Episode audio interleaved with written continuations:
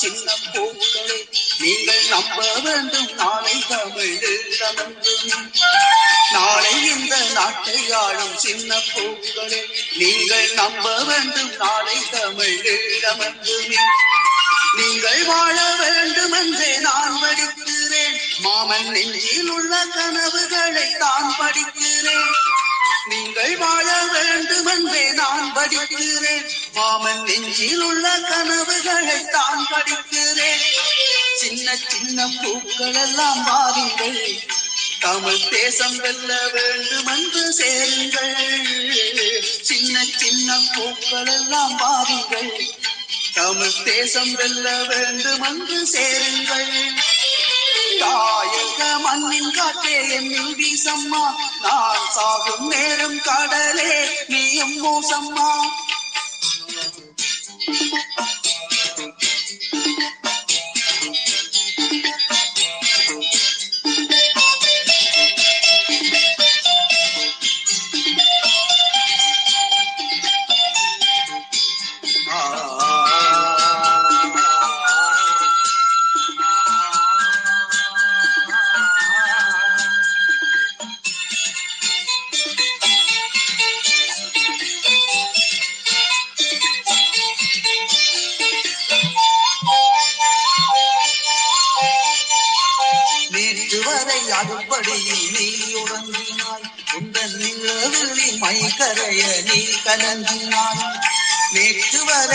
அப்படியில் நீ உறங்கினாய். உங்கள் நிலவில் மைக்கரைய நீ கலங்கினாய்.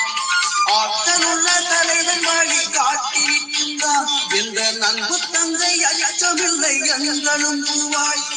ஆற்றலுள்ள தலைவன் வழி காட்டி நிற்கின்றான் இந்த நன்பு தங்கை அச்சமில்லை எங்களும் பூவாய். உங்களுக்காய் இன்று போரை தொடுக்கிறேன் இந்த ஊருலகம் அறியாமல் படிக்கிறேன். உங்களுக்கா இன்று போரை தொடுக்கிறேன் இந்த ஊருலகம் அறியாமல் படிக்கிறேன். தாயக மண்ணில் காற்றே என்னில் வீசம்மா நான் சாகும் நேரம் கடலே நீயும் மூசம்மா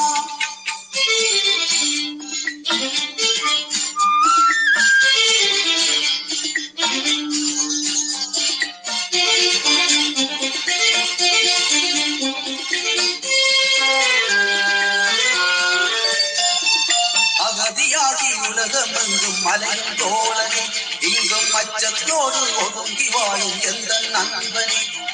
அகதியாகி உலகமெங்கும் மலையும் தோழனே இங்கும் அச்சத்தோடு ஒதுங்கி வாழும் எந்த நண்பனே? பிச்சையேற்று அடிமையாகி வாழும் வாழ்வினை தூக்கி போட்டடித்து விட்டெழும்பு புலிகள் சேனை பிச்சையேற்று அடிமையாகி வாழும் வாழ்வினை தூக்கி போட்டெடுத்து விட்டெழும்பு புலிகள் சேனை மானமதே வாழ்வு தரும் என்பறிந்து வெடி மருந்துடனே நான் புகுந்தேன் கண்டிருந்தது மானமதே வாழ்வு தரும் என்பறிந்து வெடி மருந்துடனே நான் புகுந்தேன் கண்டிருந்தது தாயக மண்ணின் காற்றே என்னும் வீசம்மா நான் சாகும் நேரம் கடலே நீயும் மோசம்மா. போரில் குதித்த தாயகம் மண்ணே நீ தேசம்மா. கரும் புலிவன் பாடும் பாடலை என்றும் பாடம்மா. தாயக மண்ணின் காற்றே என்னில் வீசம்மா நான் சாகும் நேரம் கடலே நீயும் மூசம்மா. ரத்னா சார் நீங்கள் ஆரம்பிக்கலாம்.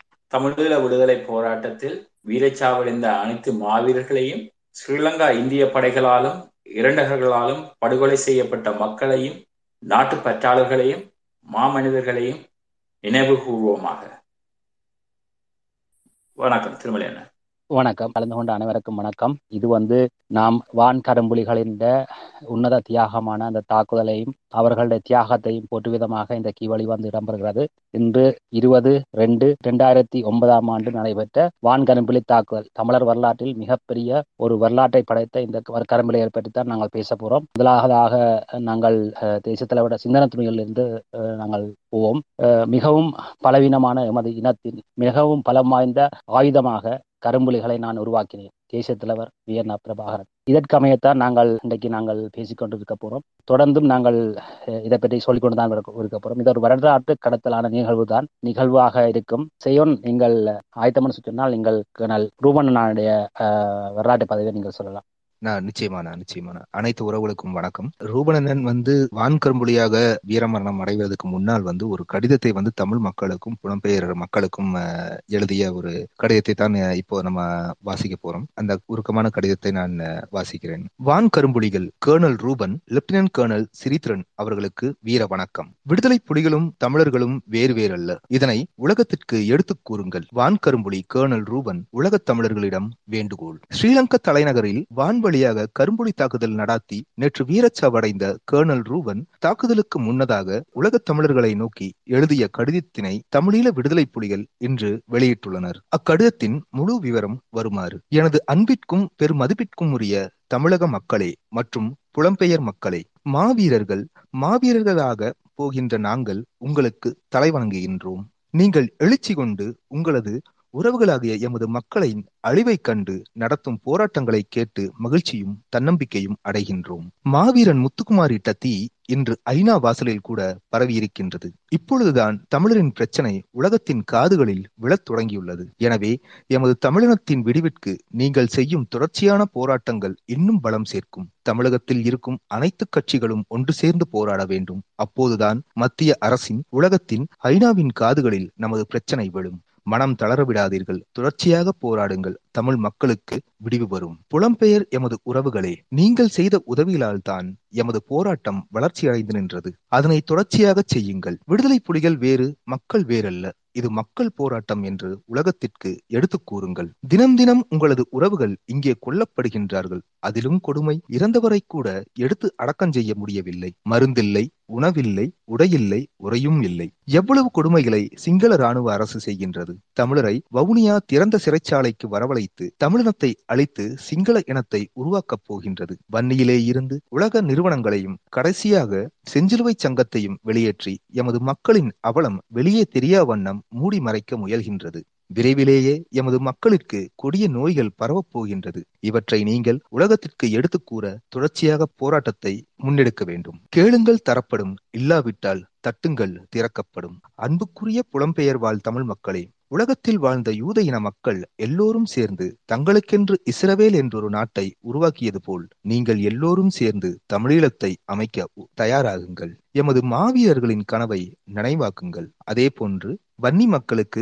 கேர்னல் ரூபன் கடிதம் எழுதியுள்ளார். அக்கடிதத்தின் முழு விவரமும் பின்வருமாறு. அன்புள்ள எனது தமிழீழ மக்களே குறிப்பாக வன்னியில் வாழும் மக்களே நீங்கள் அனுபவிக்கும் கொடும் வழிகண்டு எனது மனம் குமுறுகின்றது கலங்குகின்றது. எமது மக்கள் சுதந்திரமாக வாழ வேண்டும் என்றுதான் எமது தேசிய தலைவர் போராட்டத்தை தொடங்கினார். அவ்வேளை நீங்கள்தான் அவருக்கு உத்வேகம் கொடுத்து ஆதரித்து போராட்டத்திற்கு வலு சேர்த்து உங்கள் பிள்ளைகளை போராட்டத்தில் இணைத்து எமது அமைப்பை வளரச் செய்தீர்கள். நாம் காலங்காலமாக வாழ்ந்த மண்ணில் சுதந்திரமாக வாழத்தானே ஆசைப்பட்டோம். அது தவறா? உலகத்தில் வாழும் மக்களில் எமது தமிழ் இன மக்களின் உயிரும் ஒரு உயிர் அல்லவா எவ்வளவோ நாடுகள் சுதந்திரம் அடைந்ததற்கு காரணமாக இருந்த உலக நாடுகள் எமது தமிழினத்தை மட்டும் சிங்கள தேசம் அழிக்கவிட்டு வேடிக்கை பார்ப்பதன் காரணம்தான் எனக்கு புரியவில்லை. அன்புக்குரிய மக்களே எமக்காக தமிழகத்தில் இருக்கும் மக்களும் புலம்பெயர்ந்து வெளிநாடுகளில் இருக்கும் மக்களும் உங்களின் விடிவிற்காக தீக்குளிப்புகளிலும் பல வகையான அகிம்சை போராட்டங்களையும் நடத்தி வருவது உங்களுக்கு தெரிந்ததே. அவர்களால் வெளியே இருந்து செய்யக்கூடியதை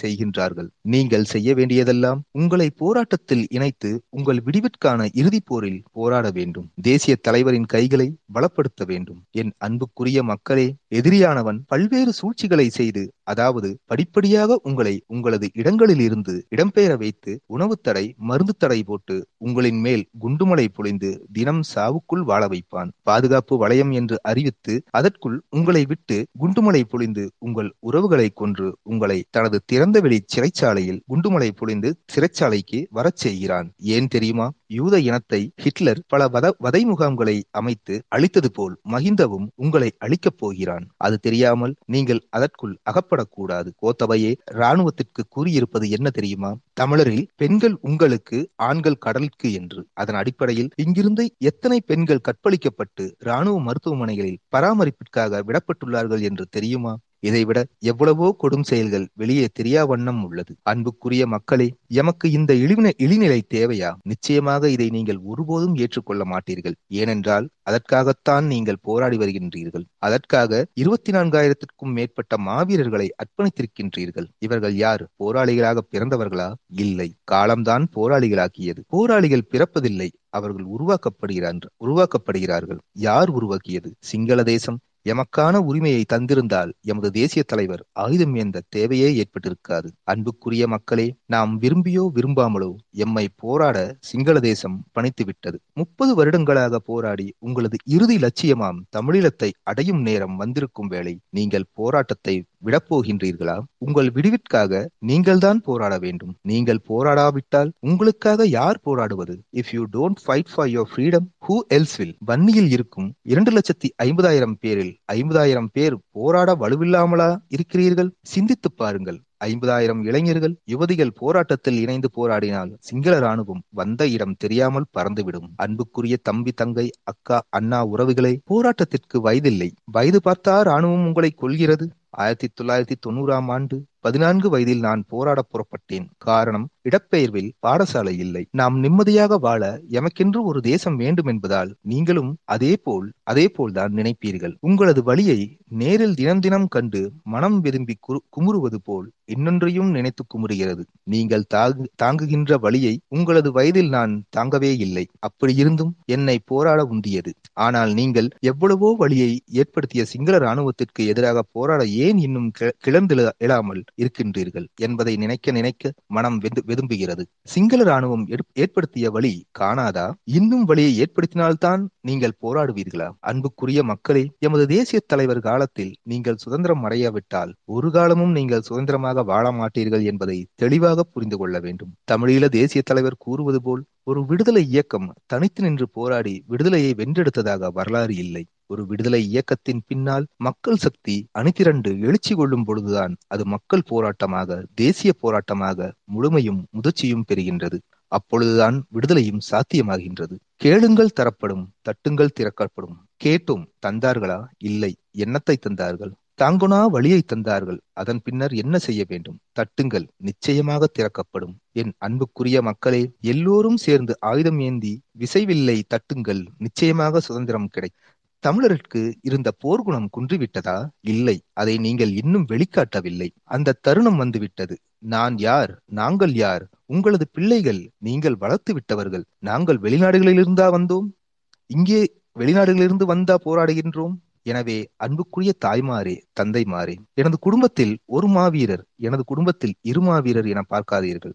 போராட வலுவுள்ள உங்களது பிள்ளைகளை நீங்கள்தான் அனுப்பி வைக்க வேண்டும். அப்பொழுதுதான் இளம் சந்ததிக்கு சுதந்திரமான வாழ்க்கையை அமைத்துக் கொடுக்கலாம். எமக்கென்று ஒரு தேசிய இராணுவத்தை கட்டி எழுப்புங்கள். இந்த பூமி பந்திலில் இருப்பை பலம்தான் தீர்மானிக்கின்றது. வலித்தவன் பிழைப்பான் என்ற தத்துவத்திற்கேற்ப எல்லோரும் சேர்ந்து தேசிய தலைவரின் கையை பலப்படுத்துங்கள். எம்மிடம் தேவையான ஆயுதம் உள்ளது மிகுதி எதிரிடம் உள்ளது. எமக்கு தேவையானதை எல்லாம் ஆளணி ஒன்றுதான் பல மடங்கு கொண்ட ஆளுநையையும் உலக நாடுகள் வழங்கும் இராணுவ தளவாடங்களையும் கொண்டுள்ள சிங்கள இராணுவத்திற்கு எதிராக குறைந்த ஆளுநையை வைத்து இரண்டு வருடத்துக்கும் மேலாக நாம் போராடுகின்றோம் என்றால் யாருக்கு வெற்றி என்று நீங்கள் நினைத்து பார்த்திருக்க பார்த்தீர்களா? நாங்கள் அழிவது போல் சிங்கள தேசம் அழிந்து கொண்டுதான் இருக்கின்றது பொருளாதாரத்தில். இந்த தருணம் நீங்கள் திரண்டெழுந்து ஓங்கி ஒரு அடியடித்தால் எழும்ப முடியாமல் சிங்களம் நொறுங்கும். அன்புக்குரிய இளைஞர் யுவதிகளே உங்களுக்கு உங்களது பெற்றோரை பார்க்கும் பொறுப்பு இருக்கும் என்பது தெரியும். தாய் தந்தை மாரை காப்பாற்ற வேண்டும் என்றால் தாய் நாட்டை காப்பாற்றினால்தான் முடியும். இது கற்பனை அல்ல இதுதான் நிஜம். நாம் எவ்வளவு காலம் சாவிற்குள் வாழ்வது? தினம் தினம் செய்தியில் சிங்கள ராணுவத்தின் எரிகணை வீச்சில் வான் தாக்குதலில் இத்தனை பேர் படுகொலை செய்யப்பட்டு காயப்பட்டுள்ளனர் என்பதை என்பதைத்தான் கேட்கின்றோம் பார்க்கின்றோம். இவர்களில்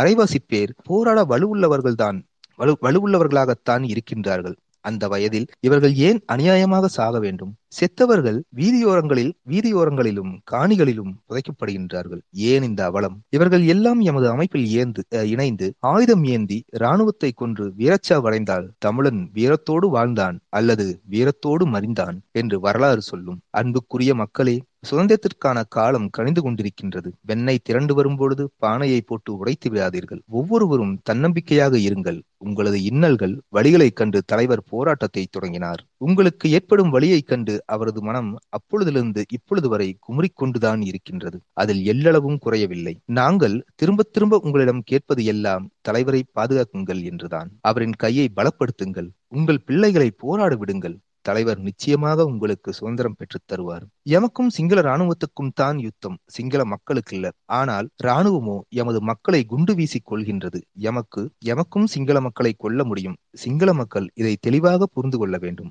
ஆனால் நாம் அப்படி செய்யவில்லை. நாம் தலைவரை சந்தித்து குண்டு போட போகும் பொழுது திரும்ப திரும்ப வலியுறுத்துவது மக்கள் மீதோ மருத்துவமனைகள் மீதோ தவறையும் குண்டு போடாதீர்கள் என்று.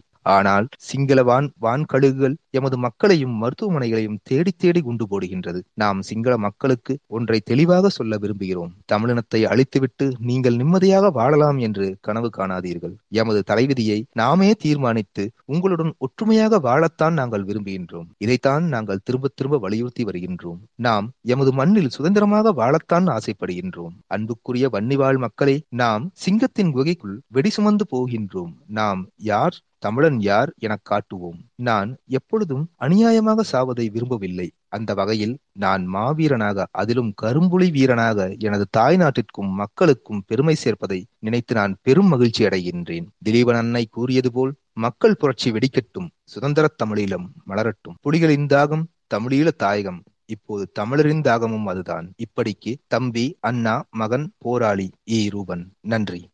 நிதர்சனமான உண்மை. கேணல் ரூபண்ணா ஒரு வானோடி ஒரு கரும்புலி அந்த வரலாறு காணாத இனத்தின் வானோடியாக எமக்காக தன் உயிரை மாய்த்து கொண்ட நேரத்துல கூட அவர் குறிப்பிட்ட விஷயம் வந்து தேசிய தலைவர்கிட்ட கரத்தை பலப்படுத்துங்கோ என்ற ஒரு விஷயத்தை தான் இந்த கரும்புலிகள் வந்து எப்பையும் அனைத்து கரும்புலிகளும் எப்போதும் சொல்ற ஒரு விஷயம் வந்து இந்த கரும்புலிகளை பற்றி நாங்கள் பேசுவோமாக இருந்தால் இந்த கரும்புலிகள் பற்றி நாங்கள் பார்ப்போம் என்றால் நிறைய விடயங்களை வந்து பேச முடியும் பார்க்க முடியும். தேசிய தலைவரால வீழ்ந்திருந்த இனத்தின் அடிநாதங்களாக தடை நீக்கிகளாக இந்த கரும்புலிகளை வந்து உருவாக்கி இருந்தார் இந்த கரும்புலி என்ற உன்னத உயிராயுதங்கள் வந்து மக்களை பாதுகாப்பதற்காக மக்களின் விடிவுக்காக போராட்டத்திற்காக தாங்கள் தாங்கள் செஞ்ச எத்தனையோ தியாகங்களை பற்றி நாங்கள் பேச முடியும். இந்த உயிராயுதங்களை பற்றி பேசணும்னு சொன்னா நிறைய வடிவத்தில் இருப்பார். தரை கரும்புலிகளாக கடல் கரும்புலிகளாக வான்கரும்புலிகளாக முகம் முகவரி தெரியாத கரும்புலிகளாக கூட நமது மக்களுக்காக இந்த எங்களோட தங்கள் இன்னுயிரை ஈகம் செய்தவர்கள் தான் இந்த கருமொழிகள். இந்த கருமொழிகளை பற்றி நாங்கள் நிறைய சொல்லிக்கொண்டே போகலாம். இந்த கருமொழிகளை பாட்டுக்கொண்டே போகலாம். நாங்கள் இந்த கேர்னல் ரூபனா சொன்ன விஷயம் வந்து நீங்கள் பாருங்க எந்த அளவுக்கு ஒரு அடி அடி உண்மை உண்மையாய் வந்து சொல்லி போட்டு போய் போயிருக்கிறார்கள் சொல்லி. இது நடந்தது நடந்தேறியது. இன்றைக்கு சிங்களம் என்ன செய்து கொண்டிருக்கிறது? சிங்கள தேசம் என்னத்தை நோக்கி கொண்டு இருக்கிறது யோசிச்சு பாருங்க. எங்களுக்கான பெரும் ஆயுதங்களாகத்தான் இவர்களை நாங்கள் பார்க்க முடியும்.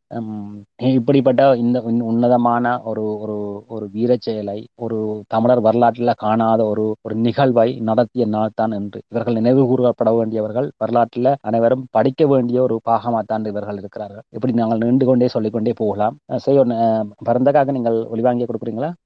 ஆ கொடுத்தோம்னா அவங்களால எடுக்க முடியல போல. ஒரு நிமிஷம்னா சங்கீதனன் வந்திருக்காரு.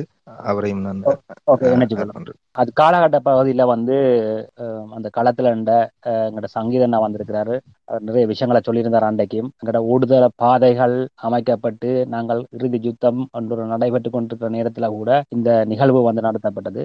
மிக தெளிவாக பேசப்பட்ட விஷயங்கள் இருக்குது. கரும்புலி கேணல் ரூபனா சொன்ன விஷயங்கள் நிறைய விஷயங்களை பற்றி நாங்கள் பேசிக்கொண்டே போகலாம் பார்த்து கொண்டே போகலாம். சங்கீதனா வணக்கம் அண்ணா.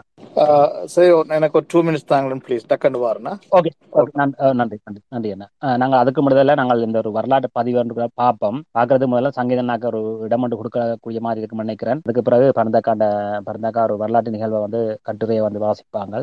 நாங்கள் இந்த உயிராயுதத்தை பற்றி நிறைய விஷயங்களை பார்த்து கொண்டு போகலாம். இந்த உயிராயுதங்கள் என்றால் யார் இவர்கள்? சாதாரண எங்களை மாதிரி ஆன மனிதர்கள் தான் இவர்கள். இவர்கள் அதி உன்னதமான ஒரு ஒரு இவர்களால் இவர்களால் செய்யப்பட்ட அதி- அதி உச்ச தியாகங்கள் தான் இவர்களை உச்ச நிலை வைத்திருக்கிறது. உயிராதங்கள் இந்த கரும்புலி மாவீரர்கள் ஒரு போராளி மாவீரரை தாண்டி நிறைய விஷயங்களை வந்து இவர்கள் எடுத்து வச்சிருக்கிறார்கள். இவர்களால் நிகழ்த்தப்பட்டது. இவர்கள் வீரம் மிகச்சிறந்த ஒரு வீரமாக கருதப்படுகிறது. தமிழர் தேசத்துல தமிழர்களுக்கு கண்டு கிடைக்கப்பட்ட அற்புதமான கண்மணிகள் இவர்கள். எமது தேசத்தின் காவல் தெய்வங்கள் தான் நாங்கள் சொல்ல வேண்டும். இப்படிப்பட்ட நாங்கள் இப்படிப்பட்ட மாவீரர்களை பற்றி வரலாற்று கடத்தல் செய்வது மிக அவசியம் உண்டாகத்தான் இருக்கிறது. என்றால் நிகழ்காலத்தில் நடந்து கொண்டிருக்கிற அரசியல் என்ன என்பது எங்களுக்கு தெரியும். தமிழர் பலம் என்பது என்ன என்று தெரியும். தேசத்தில் விட்ட வழிகாட்டல் என்ன என்ன என்ற- என்பதை நாங்கள் புரிந்து கொள்ள முடியும். அதில் ஒரு விஷயம் குறிப்பிடப்பட்டிருக்கிறது. காந்தர ரூபண்ணா வந்து மிக தெளிவாக சொல்றாரு. தேசத்தலைவர் தாங்கள் விமானங்களை ஓட்டிச் செல்லும் பொழுது விமானி ஓட்டிகள் விமானங்களை ஓட்டிச் சென்று குண்டு தாக்குதல் செய்யும் பொழுது தவறுதலாக கூட இந்தந்த இடங்கள்ல நீங்கள் கூடாதுங்க மக்கள் மத்தியிலேயோ அல்லது பாடசாலை மத்தியிலோ மருத்துவமனை மத்தியிலோ தவறுதலாக கூட செய்ய வேண்டாம் தலைவர்கிட்ட உன்னதமான ஒரு ஒரு வலியுறுத்தலை வந்து இவர்கள் சொல்லியிருக்கிறார். தேசிய தலைவர்கிட்ட பார்வை எப்படி இருக்குது? இல்லை நீங்க பாருங்க தேசிய தலைவர் என்னத்தை இந்த எப்படிப்பட்ட அறம் சார்ந்த ஒரு போராட்டத்தை வழிநடத்தினார். முப்படைகளையும் கட்டின ஒரு மாபெரும் வீரன் தேசிய தலைவர். இவர் எப்படி படைகளை வழிநடத்தினார்ன்றதை மிக தெளிவாக குறிப்பிடப்பட்டிருக்கிறது. இதுல நாங்கள் சிங்கள மக்களுக்கு எந்த விதமான அழிவுகளையோ சிங்கள மக்களுக்கு எந்த விதமான ஒரு துன்புறுத்தலையோ நாங்கள் கொடுக்கவில்லை. நாங்கள் சிங்கள பௌத்த பேரினவாதத்துக்கு எதிராகத்தான் போராடினார்கள். எத்தனை- எத்தனையோ கண்ணூடாக எத்தனையோ கைதாக்கப்பட்ட ராணுவ வீரர்கள் சொன்ன வாக்குறுதிகள் நிறைய இருக்குது. உங்கள் கையில் ஆயுதம் இருக்கும் வரைக்கும் தான் நீங்கள் எங்களுக்கு எதிரி உங்கள் கையில் ஆயுதம் இல்லைன்னு சொன்னால் நீங்கள் எதிரி இல்லை என்று எத்தனையோ தளபதிகள் தங்களுக்கு சொல்லியிருக்கிறார்கள் சொல்லி ராணுவ வீரர்கள் கூட சொல்லியிருக்கிறார்கள். இப்படிப்பட்ட அறம் சார்ந்த ஒரு போராட்டத்தின் உச்சக்கட்டமான ஒரு ஆயுதமாகத்தான் இந்த கருமொழிகள் இருந்தார்கள். அதான் தேசத்தில் அதுதான் தேசத்தினர்கள் வடிவமைத்த கருமொழிகளுக்கான வடிவம் வந்து. அந்த வடிவங்கள் மாறுபடலாம் மாறிக்கொண்டே போகலாம். ஆமாம் நன்றி. இந்த ஒரு சிறப்பு மிக்க நாளில இந்த இணைப்பில் இணைஞ்சிருக்கிற அனைவருக்கும் அஹ், இந்நேர வணக்கம். மாவீரர் தெய்வங்களுக்கு தலைவணங்கி இன்றைக்கு எங்களுடைய வான் கரும்புலிகளுடைய நாள். அந்த நாளில எங்கள் இளையோர் எல்லாம் சேர்ந்து அந்த நாளை நினைவாக இங்க கருத்துக்களை பரிமாறிக்கொண்டிருக்கிறது எங்களுடைய விடுதலை பயணத்துக்கு வலிச்சேக்கும் அந்த வகையில வான் கரும்புலிகளுடைய தோற்றம் அதன் வளர்ச்சி இதுகள்ன்றது வந்து நீங்கள் கற்பனை செய்யாத காலங்களிலேயே அது ஒரு வடிவத்துக்கான முயற்சிகள் பல காலங்களில் நடந்திருக்கு. இயக்கத்துல பல கண்டுபிடிப்புகள் நடந்திருக்குது. எண்பத்தி ஆறுகள்லேயே ஒரு விமானத்தை தயாரிக்கிற முயற்சிகள்ல விடுதலை புலிகளுடைய ஆக்கள் போராளிகளாக இருந்தவர்கள் முயற்சி செய்ததும் இந்த ஆர்பிஜி என்று சொல்லப்படுற ராக்கெட் ப்ரோப்பர் கன் அதுக்குரிய செல்ல வந்து ஆர்பிஜிக்குரிய செல்ல வந்து தயாரிக்கிறதுலையும் பல்வேறு சம்பவங்கள் ஆரம்ப காலங்களிலே நடந்து கொண்டிருந்தது. குறிப்பாக இப்பயும் முல்லத்தீவில் ஒரு பழைய விமான ஓடுதளம் ஒன்று இருக்குது என்று நீங்கள் யாரும் இருந்தாக்கள் இருந்த ஆக்கள் இல்லாட்டி போனாக்களுக்கு தெரியும். ஒரு பழைய விமான தளம் ஒன்று இருந்தது முந்தைய அவங்களோட ஓடு பாதை ஒன்று. ஆனால் இயக்கம் அஹ், யாழ்ப்பாண பிராந்தியத்தை கட்டுப்பாட்டுக்குள்ள வச்சு கொண்டு இயங்கிக் கொண்டிருக்கிற காலங்களிலேயே வன்னியில இதற்கான முயற்சிகள் அதாவது எங்களோட விமான ஓடுதளம் ஒன்று தயாரிக்கிறதுக்கான ப- முயற்சிகள் வந்து கடுமையாக நடந்து கொண்டிருந்தது. சாதாரணமா நீங்க சும்மா ஜோசிங் ஒரு விடுதலை இயக்கம் யுத்தத்தை செய்து கொண்டு ஒரு விமான ஓடுதளத்தை உருவாக்குறதுன்றது வந்து எந்த பெரிய சவாலான விடயம் அதுக்கான வசதிகள் எந்த அளவுக்கு இருக்கும் என்ன ஏதுன்றதெல்லாம் உங்களுக்கு தெரியும். கிட்டத்தட்ட என்னுடைய அறிவு என்ற என்ற அறிவு என்று சொல்றது என்னுடைய ஞாபகங்கள் என்னுடைய எனக்கு நான் நான் அறிஞ்ச விடயங்கள் சரியா இருக்குமெண்டா? ஏறத்தாழ எங்களுடைய விமானம் எழும்புறதுக்கு பத்து வருடங்களுக்கு முன்னாகவே அந்த ஓடுதளத்துக்கான வேலைகள் ஆரம்பிக்கப்பட்டிருந்தது குறிப்பாக கர்னல் சங்கரன் இயக்கத்துல ரெண்டு பேர் தலைவருக்கு எப்பயுமே துணையா இருந்தவையில் ஒன்று எங்களோட ராஜு அண்ணன் கர்னல் ராஜு அண்ணன் அடுத்தது வந்து கர்னல் சங்கரன் துணையாண்டு சொல்லி நான் என்னத்தை சொல்றேன்னு சொன்னா தலைவர் இன்னொரு விடயத்தை முதல் முதல் ஆரம்பிச்சாலும் அதை அந்த ஒரு எதிர்மறை கருத்து இல்லாம பாசிட்டிவா எடுத்து அதை வந்து செய்யக்கூடிய ஆட்களாக ராஜுவண்ணையும் எங்கள சில காரணங்கள் சொல்லுவோம். அது அப்படி நடக்குமான இப்படி நடக்குமான ஏதாவது சொல்லுவோம். ஆனால் அவையில் தலைவற்ற எதிர்பார்ப்பு என்னவோ நீங்க சும்மா என்னத்தையும் எடுக்கலாம். புலனாய்த்துறை என்ற ஆரம்ப காலமா இருக்கலாம். கடற்புறா என்ற ஆரம்ப காலங்களா இருக்கலாம். அஹ், ஆரம்ப காலங்களா இருக்கலாம். ஆட்லரியினுடைய ஆரம்ப காலங்களா எல்லாத்தையும் எடுத்தீங்கன்னு சொன்னா அங்க அஹ், ராஜுவனையும் சங்கரனையும் இருப்பினம். அந்த வகையில தான் சங்கரனை அருமையா படிச்சது உங்களுக்கு தெரியும் மெரைன் என்ஜினியர் அவர். இருந்தாலும் அவருடைய விமானப்பட எங்கட வான்புலிகளுக்கு அவர் தான் ஆரம்ப தளபதியா இருந்தவர். இவ்வாறு பல்வேறு விடயங்களுக்குள்ள இது பயணிச்சாலும் ஏதோ ஒரு வழியில எங்கட தாயகத்துக்கு விமானங்கள் வந்து சேர்ந்துட்டது. நீங்கள் இந்த இணையங்களை அல்ல இதுகளை பின்தொடர்புகள் என்ற வகையில நீங்கள் ஒரு படம் பார்த்திருப்பீங்கன்னு நினைக்கிறோம் ஒரு புகைப்படம் உண்டு. எங்கட விமானம் உருமாற்றப்படாம வெள்ளை கலர்ல நீல லைன் அடிச்ச ஒரு விமானம் நிக்குது. அது பக்கத்துல ஒரு ஆள் வந்து ஒரு பி கே எல்எம்ஜியோட நிக்கிறார். இன்னொரு ரெண்டு பேர் நிக்கிறோம் இந்த படம் பார்த்திருப்பீங்க அப்ப அதுதான் எங்களுடைய முதலாவது விமான நடவடிக்கை. அந்த நடவடிக்கை வந்து ரெண்டாயிரத்தி ஓராம் ஆண்டு முதல் முதல் அந்த விமான நடவடிக்கை வந்து அந்த அந்த எங்கட விமானங்கள் வந்த அந்த ஒப்பந்த காலங்களுக்குள்ள எங்கட பகுதியில நடந்த ஒரு விமான வண்டன்னு சொல்லுவோம் டோன் ஆளில்லா விமானம். ஒரே ஒரு நிமிடமா ம- மன்னிக்கணும் நான் வே- வேற இதுல நிக்கிறபடியால மன்னிச்சு கொள்ளுங்க அப்ப அதுதான் எங்களுடைய முதலாவது வான்புலியோட நடவடிக்கை. அதாவது எங்கட பகுதிக்குள்ள வந்த ஆள் இல்லாத போர் விமானத்தை அந்த விமானத்தின் உயரத்துக்கு மேல பறந்து சென்று அந்த விமானத்தின் உயரத்துக்கு மேல பறந்து சென்று கையில இருந்த பி கே எல்எம்ஜியால அவங்களுக்கு தெரியும் கூட்டத்திறந்த அங்க அதுல எங்களை கன் வச்சிருக்க இயலாது மேல கூட்டத்திறந்து மேல எங்களை அந்த விமானத்துக்கு இருந்துட்டு முடிவிலும் தானே. அந்த கூட்டை இருந்து விமானத்தை மேலே இருந்து சுட்டு கீழே விழுத்தினு எங்கட அஹ், கனராயங்குள காட்டுக்கும் இதுக்கும் இடையில அந்த விமானம் விழுத்தப்பட்டது. ஆள் இல்லாத விமானம் விமானம். உண்மையாக அதுதான் எங்களுடைய முதலாவது நடவடிக்கையாக இருந்தது. அது அடையாளப்படுத்தப்படாம நீண்ட காலம் இருந்தது. அதுதான் எங்களுடைய முதலாவது விமான நடவடிக்கை. உண்மையாக அந்த அவையில் செய்த அந்த அந்த ஒரு அப்ப அந்த விமானத்துக்கு கூடி உருமறைப்பு பெயிண்ட் அடிக்க இல்லையா? நீங்க பாத்தீங்கன்னா தெரியும். அரும் நிலவன் மற்ற செய்வனாக்கள் ரத்னா நீங்க ஒரு அங்கே இருந்தா அந்த உங்களோட அந்த இருக்கிற அந்த தம்பியாக்களுக்கு அந்த படத்தை எடுத்துருக்கா போட்டு விடுங்க அப்ப அந்த ஓ அப்ப அந்த அதான் முதலாவது நடவடிக்கை. அப்ப எங்களுக்கு அந்த விமானம் சுட்டு விழுத்தின நேரம் வந்து ஒரு பெரும் எங்களுக்கு தகவல் கிடைச்சது. முதல் முதல் நாங்கள் அவங்களுடைய அங்க அந்த அந்த விமானம் ரெண்டு விதமாக இருக்கும். ஒன்று வந்து நேரம் எடுத்து அங்கே அனுப்பி கொண்டிருக்கும் தலைமை பீடத்துக்கு. அதே நேரம் அங்கேயும் ரெக்கார்ட் ஆகும். ஃப்ளைட்டுக்குள்ளேயும் அந்த ஆளில்லாத பூமி விமானத்துக்குள்ளேயும் அந்த தரவுகள் அஹ், சேகரிக்கப்படும். அந்த வகையில நாங்கள் முதல் முதல் அப்படித்தான் அந்த ஒரு ஆளில்லா விமானத்திலிருந்து எப்படி எங்கட பகுதி வேவு பார்க்கப்படுது என்ற தகவலை இயக்கம் மறைஞ்சு கொண்டது. அப்ப ஆனா அவையில் இறுதி வரைக்கும் நினைச்சது நாங்கள் ஏதோ அங்கே எங்கேயோ இடத்துல விழுந்து அழிஞ்சிட்டு என்று சொல்லி அதை அவையில் பார்க்காம வேற விஷயங்களை டைவர்ட் பண்ணி அதை அப்படியே விட்டுட்டாங்க. நாங்களும் அது முதல் நடவடிக்கைன்னு இயக்கமும் ஒரு காலமும் அதை உரிமை கோரே இல்லை இப்படி இருந்து உண்மையாகவே உங்களுக்கு தெரியும் எங்களுடைய அபிமானிகள்.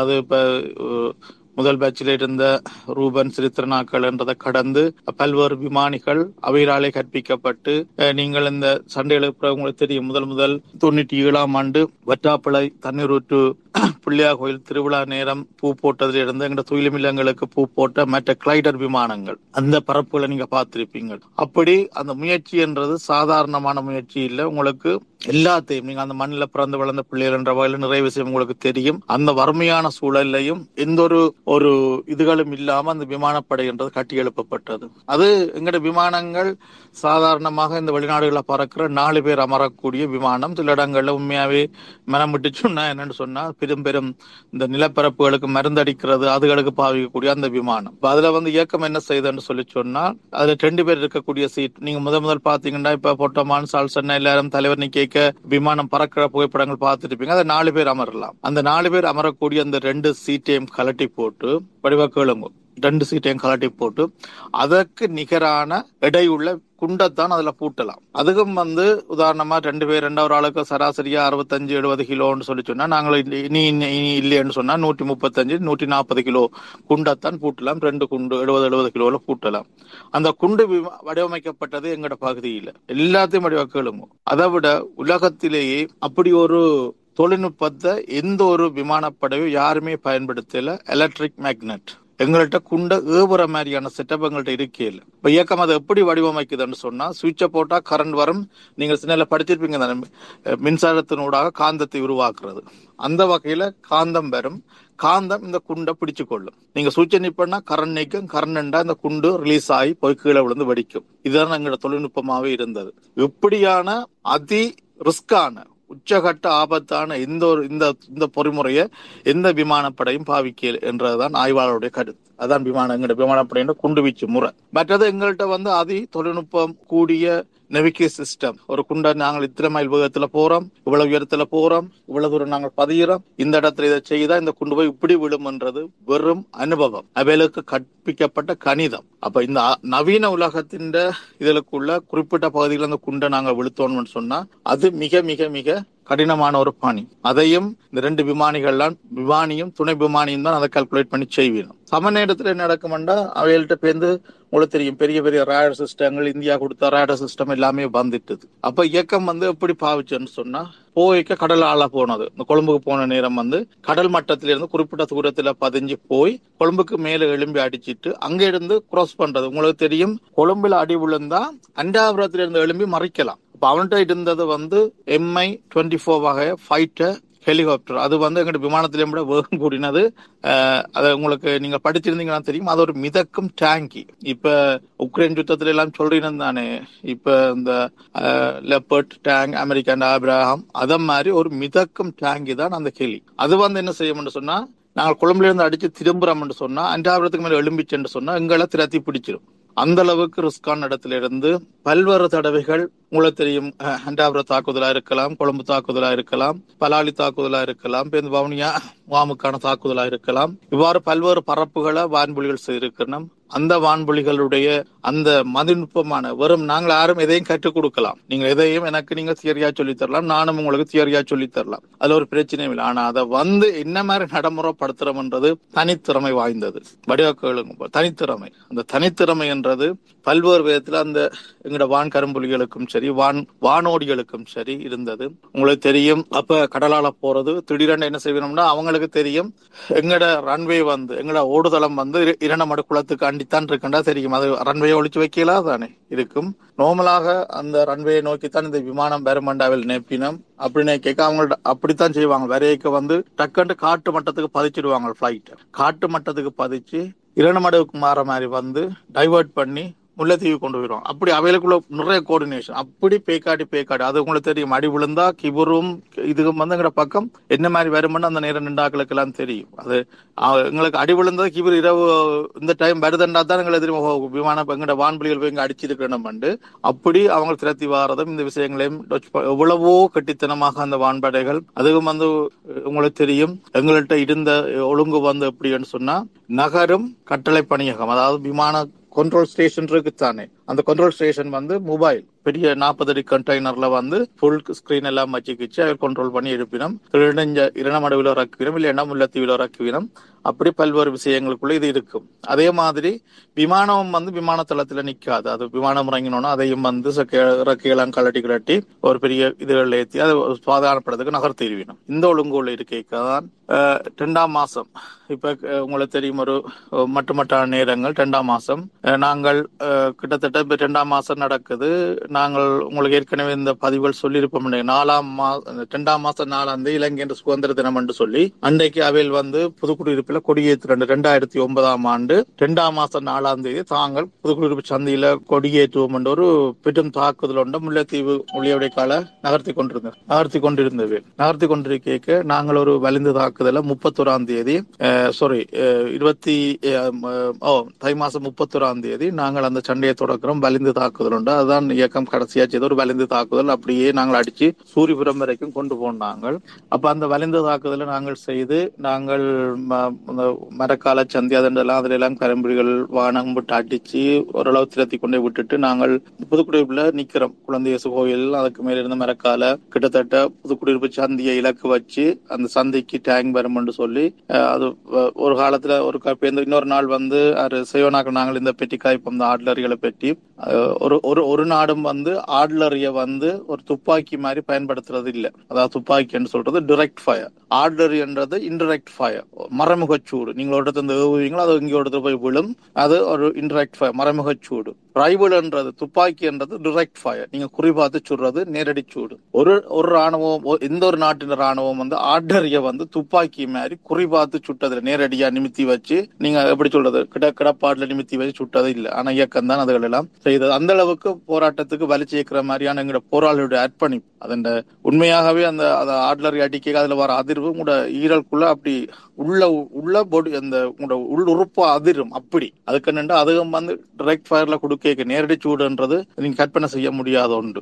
அப்படி ஒரு விஷயம். அப்ப சும்மா அதை பேருந்து இன்னொரு தளத்துல கதைப்போம். அப்ப குழந்தை இயேசு கோயில் இருந்து ஏம் பண்ணி புதுக்குடியிருப்பு சந்தியை நோக்கி எல்லாம் மாட்டிலறியெல்லாம் நிமித்தி வச்சபடி நின்று நாங்கள் சண்டை நடந்து கொண்டிருக்குது. கிட்டத்தட்ட அந்த சண்டை இறுக்கமா போய் கொண்டிருக்கு ரெண்டாம் மாசம் நாலாம் தேதி வாரம்னு சொன்னாங்கன்னா இருபதாம் தேதியும் அடுத்த நிக்கிறோம் நாங்கள் விட இல்லை இந்த நேரம் தான் நாங்கள் தளபதி மேல சந்திக்க பின்னுக்கு போய் வர அந்த விஷயங்கள் எல்லாம் உங்களுக்கு தெரியும். இப்படி இருக்கேக்கான். மாத்தலனில வந்து உங்களுக்கு சால்ஸ் மண்டபம் இது, தெரிஞ்ச தெரியும். அங்க இரணா புதுக்குடியிருப்பு சந்தி இரணப்பால அப்படியே மாத்தலன் சந்தி மாத்தலன் சந்தில தான் சால்ஸ் அண்ணன் லெப்டினன்ட் சால்ஸ் அண்ணன் நினைவா சால்ஸ் மண்டபம் இருந்தது. அது கங்கால ஒரு அதுல இருந்து நீங்கள் முல்லைத்தீவை நோக்கி போய்க்க ஒரு சன சமூக நிலையம் மாதிரி ஒரு அந்த அரசாங்கத்தின் கட்டிடம் மாதிரி ஒன்று கட்டிடம். அதை கொஞ்சம் தாண்டி போன ஒரு வளைவு ஒன்று வருது. வளைவோடு சேர்ந்து அங்கால நீங்கள் புதுக்கு மாத்தல இருந்த முல்லைத்தீவை பார்க்க வலது பக்கம் வலது பக்கம் ஒரு தரவை உண்டு. அது மழை வந்தா முழுமையா தண்ணி ஆயிரும் மற்றபடி தரவையா இருந்தது. அந்த தரவையில வந்து ஒரு தண்ணி பவுசர் ஓடிக்கொண்டிருக்கு அங்கேயும் இங்கேயும் ஓடிக்கொண்டிருக்கு தண்ணி ஏத்தினபடி ஒரே ஒரே பாதையில ஓடிக்கொண்டிருக்கு ஒரு ஒரு ஒரு கிலோமீட்டர் அப்படி. அப்ப எங்களுக்கு இதெல்லாம் என்னன்னு தெரியும்? என்னத்துக்கு ஓடுது இதோட ஏதோ? என்னடா டீச்சர் எல்லாம் நிறைய அவங்க இப்படி ஓடித்திருக்கிறாங்கன்னு வச்சுக்கொண்டு நாங்கள் எங்கட பாட்டில் அதால போறோம் வாரம். இங்க சண்டைகள் இதுகள் முன்னுக்கு வாரது போறதுன்னு இப்படி இருக்கிறோம். இப்படி இருக்க இருபதாம் தேதி இண்டை இண்டைக்கு தாய நேரம் கிட்டத்தட்ட ஆறரை இருக்கும். புதுக்குடியிருப்புக்கு மேலான இந்த ரெண்டு விமானங்களும் இறைஞ்சு போகுது. அப்ப அது எங்களுக்கு முதல் முதல் எங்களோட மக்களுக்குள்ள அஹ், இருந்து அந்த விமானம் எழுப்பினது ஒரே ஒரு நிமிஷமா ப்ளீஸ் மன்னிச்சுக்கொள்ளுங்க அப்ப அந்த விமானம் எழும்புது. அப்ப அந்த விமானம் எங்களை கடந்து போய்க்கு. எங்களை அறியாம எனக்கு உண்மையா எங்களுக்கு எல்லாம் அதை அப்படி நாங்கள் யோசிக்கல இல்லை. சும்மா நின்ற நாங்கள் லைன்ல நின்ற படிகள் எல்லாம் நின்ற நாங்கள் நின்ற நாங்கள் வாழ்க வான்புலிகளோட கத்துறோம் எங்களை அறியாம கத்துறோம் அப்ப அந்த அந்த பவுசர் ஓடின அந்த பாதை தான் வந்து எங்கட இறுதி நேர ரன்வே அதான் விமான ஓடுதளம். அந்த இதுக்கு வந்து கண்டெய்னர்ல கொண்டு வந்த செட் பண்ணி உங்களுக்கு தெரியும் எங்கட ரன்வேல எப்படி இருக்கும்னு சொல்லி சொன்னா அந்த விமானம் இறங்குறன்னா அதுக்கு ஒரு சிக்னல் வேணும் அந்த ரன்வேக்கு கணக்கு பண்றது அப்ப இது அப்ப இதுல வந்து உண்மையாகவே ரன்வேல ரெண்டு எல்லைகளையும் அடையாளப்படுத்துறதுக்காக போராளியும் கையில டோச்சோட அந்த போர்டரை காட்டுறதுக்கு அவங்களுக்கு. ஆனா அது ஒரு நிலம் தெரியக்கூடிய நேரம் தான். அது நிலம் தெரியக்கூடிய நேரம். எங்கள்ட்ட நிரந்தர ஒழுங்கு இல்லை. அப்படித்தான் அதை தற்காலிகமான விஷயத்துக்கு அப்படித்தான் செய்கிறது. அந்த அந்த வெளிச்சம் அப்படித்தான் ஒழுங்குபடுத்தப்படுறது. அந்த வகையில வான்புலிகள் ரெண்டு பேரும் தனித்தனி விமானங்கள்ல போதி அந்த ஏற்கனவே ஒரு விமானத்துக்கு ரெண்டு விமானிகள் ஆனா இப்போ ஒரு விமானி. அப்ப அவற்ற வெயிட்டுக்கு மூன்றாவது அந்த ரெண்டாவது விமானி இந்த வெயிட்டுக்கும் சேர்த்த மாதிரி சேர்த்த மாதிரி வெடிமருந்தை ஏற்றி அந்த வெடி வெடிமருந்தோட எங்கட விமானம் அந்த இடத்தை விட்டு எழும்புது. அப்ப எழும்பைக்க தெரியும் அவைகளுக்கு இது ஒரு வழி பாதை ஒன் வே தாங்கள் திரும்ப போறது இல்லை என்றது தேங்க்யூ தெரியும். அதுல எப்படி அதை பேர்ந்து எங்களுக்கு எல்லாம் தெரியும் ஒரு ஒரு பகுதியில் நடக்கிற எல்லா விஷயமும் எங்களுக்கு நூறு வீதம் தெரியுமாண்டா இல்ல. பேர்ந்து பேர்ந்து நாங்கள் அறிஞ்சு கொண்டது. அப்ப எங்களுக்கு உதாரணமா போய் வர அஞ்சூறு லிட்டர் பெட்ரோல் வேணும்னு சொன்னா ஏற்றப்பட்ட பெட்ரோலும் இருநூற்றி ஐம்பது லிட்டர் இரண்டாவது ஒன் வே திரும்பி வர பெட்ரோல் தேவையில்லை. அதுக்கும் பதிலாகவும் வெடிமருந்தன். உதாரணத்துக்கா அப்படி திட்டமிட்டு தாங்கள் இந்த மண்ணுக்காக தங்கள் இறுதி பயணத்தை மேற்கொள்றதுக்காக அந்த வான் வான்கரம்புலிகள் எங்களோட மண்ணிலிருந்து விடைபெற்ற நேரம் எங்களோட தாயக நேரம் ஒரு ஆறரை மணி இருக்கும் பின்னேரம். எங்களுக்கு நாங்கள் எங்களை விமானம் கடக்க மாத்திரனுக்கும் புதுக்குடியிருப்புக்கும் என்ன கிலோமீட்டர் நாலஞ்சு கிலோமீட்டர் தானே. எங்களை விமானம் கடக்க இருந்த நேரத்தை நாங்கள் அந்த இடத்துல நின்றதை வச்சு அதை சொல்றோம். ஆனா எங்களுக்கு தெரியாது. உண்மையாக நாங்கள் தெரியாது. எங்களுக்கு இந்த விமானம் திரும்பி வரும். இல்லாட்டி ஏதோ ஒரு தாக்குதலுக்கு போகுது. இல்லாட்டி என்ன ஏதுன்றதெல்லாம் வெள்ள- அது உங்களுக்கு தெரியும். அது உச்ச ரகசியங்களான விஷயங்களாக இருக்கிறது. அப்படி அந்த விமானம் போய் அடுத்த நாள் அந்த தாக்குதல் தொடர்பாக செய்திகள் வரைக்க தான் எங்களுக்கு தெரியும். அந்த வான் கரும்புலியுடைய விஷயம். எங்கட அந்த நேரம் பத்திரிகை எங்கள்கிட்ட வந்து கொண்டிருக்குது. ஈழ்நாதம் பத்திரிகையில தலைவர் மிக மிக இருமாப்பா உங்களுக்கு தெரியும் அந்த கலர் படத்தை எடுத்து பாருங்க. தலைவர் அந்த தலைவர்கிட்ட முகத்தில் இறுக்கம் வேற அவையில் ரெண்டு பேரும் இறுக்கி அணைச்சிருக்கிற அந்த விதம். தலைவருடைய அந்த இருமா என்ற ஆயுதங்களை தான் என்ன அவர் எப்படி யோசிச்சாருன்னு அந்த மனம் அதை அவற்ற அவர்கிட்ட முகம் ஆயிரம் கதைகளை சொல்லும். ஆனா சிறுத்தனும் சிரித்திரனும் ரூபனும் சிரிச்சபடி அன்னை கிட்ட நிக்கிற அந்த விடயம் அந்த விஷயத்தை நீங்கள் ஒரு கடற்படம் எடுத்து பாத்தீங்கன்னா உங்களுக்கு தெரியும். அந்த கட தலைவர்கிட்ட இருந்த முகத்தில் இருந்த இறுக்கமும் அவங்கள்ட்ட இருந்த அந்த மகிழ்ச்சியும் தாங்கள் இந்த இனத்துக்காக தங்களோட ஆயுத உயிரை ஆயுதமா பயன்படுத்தி தாங்கள் என்ன செய்ய போறோம் கிட்டத்தட்ட இலக்கு வைக்கப்பட்டது வருமா வருமான வரித்துறை இன்கம் டேக்ஸ் ஆபீஸ் தொண்டும் மற்றது இந்தியால வந்து கொலனாவ நீர்கொழும்பாண்டிய ஒரு ராணுவ இலக்கு. அப்ப கிட்டத்தட்ட அங்க வந்து உங்களுக்கு தெரியும் விமானம் எங்கள்கிட்ட இடுக்கண்ட பிறகு ஏஆர் டிஃபென்ஸ் சிஸ்டம் வந்து அங்க வந்து முழுக்க கொழும்புல உருவாக்கப்பட்டிருக்கு. இப்ப நீங்கள் இந்த ஜனாதிபதி மாளிகை பிடிபட்ட நேரம் அங்க இருந்த பங்கரை பார்த்திருப்பீங்க. அதெல்லாம் வந்து எங்களுடைய விமான தாக்குதல் காலங்கள் விமானம் பெருகுது அவைகளுக்கு சமைக்கல் வரைக்க ஜனாதிபதி அவையில் போயிருக்கு அப்ப அங்க வந்து ஏர் டிஃபென்ஸ் சிஸ்டம்ன்றது ஆட்டோமேட்டிக் உங்களோட அந்த ரேஞ்சுக்குள்ள அந்த அந்த அந்த ரேஞ்சுக்குள்ள அந்த ஜூனுக்குள்ள வந்து விமானம் வந்துட்டுன்னு சொன்னா ஆட்டோமேட்டிக்கா ஃபயர் பண்ண வழிக்கிட்டுரும் அது உங்களுக்கு அந்த விமான எதிர்ப்பு பீரங்கிகள். அதாவது ஏவுகணை அல்ல விமான எதிர்ப்பு பீரங்கிகள். அப்படி இருந்த இடத்துல ரூபன்ட நீங்கள் எங்கேயாவது அந்த வீடியோ கிளிப்பிங் பார்த்திருப்பீங்கன்னு நினைக்கிறேன். கிட்டத்தட்ட கட்டிட உயரங்களோட ரூபன்ட விமானம் அந்த இலக்க வந்து என்ன, எங்கள்கிட்ட வந்து நெவிகேஷன்ன்றது எப்படி இருக்குமன்றது உங்களுக்கு தெரியும். அவர் அவர் உத துணை விமானி இருந்தா அவரால் அதுகளை இலக்கு வைக்க முடியும். இருந்தும் அவர் அந்த இலக்குக்காக வந்து கடுமையான தூரம் வட்- வட்டம் அடிச்சு இல்லாட்டி நீங்கள் இதுல யாரோ அஹ், செய்யணும் இல்லாட்டி திரு திருவோ அவர் சொன்ன மாதிரி ஒரு எங்கே ஒரு இடத்துல ஒரு எங்கே ஒரு இடத்துல அந்த விமானத்தை இடிச்சு அவர் வெடிச்சிருக்கலாம். ஆனால் அந்த இலக்கை தவறக்கூடாதுன்றதுக்காக அவையில் எடுத்த அந்த அதிஉச்ச ரிஸ்க் தான் அந்த விமானம் கொண்டு வந்து வெற்றிகரமாக செய்யாமல் செய்யாம போன விடயம் அது உங்களுக்கு தெரியும்.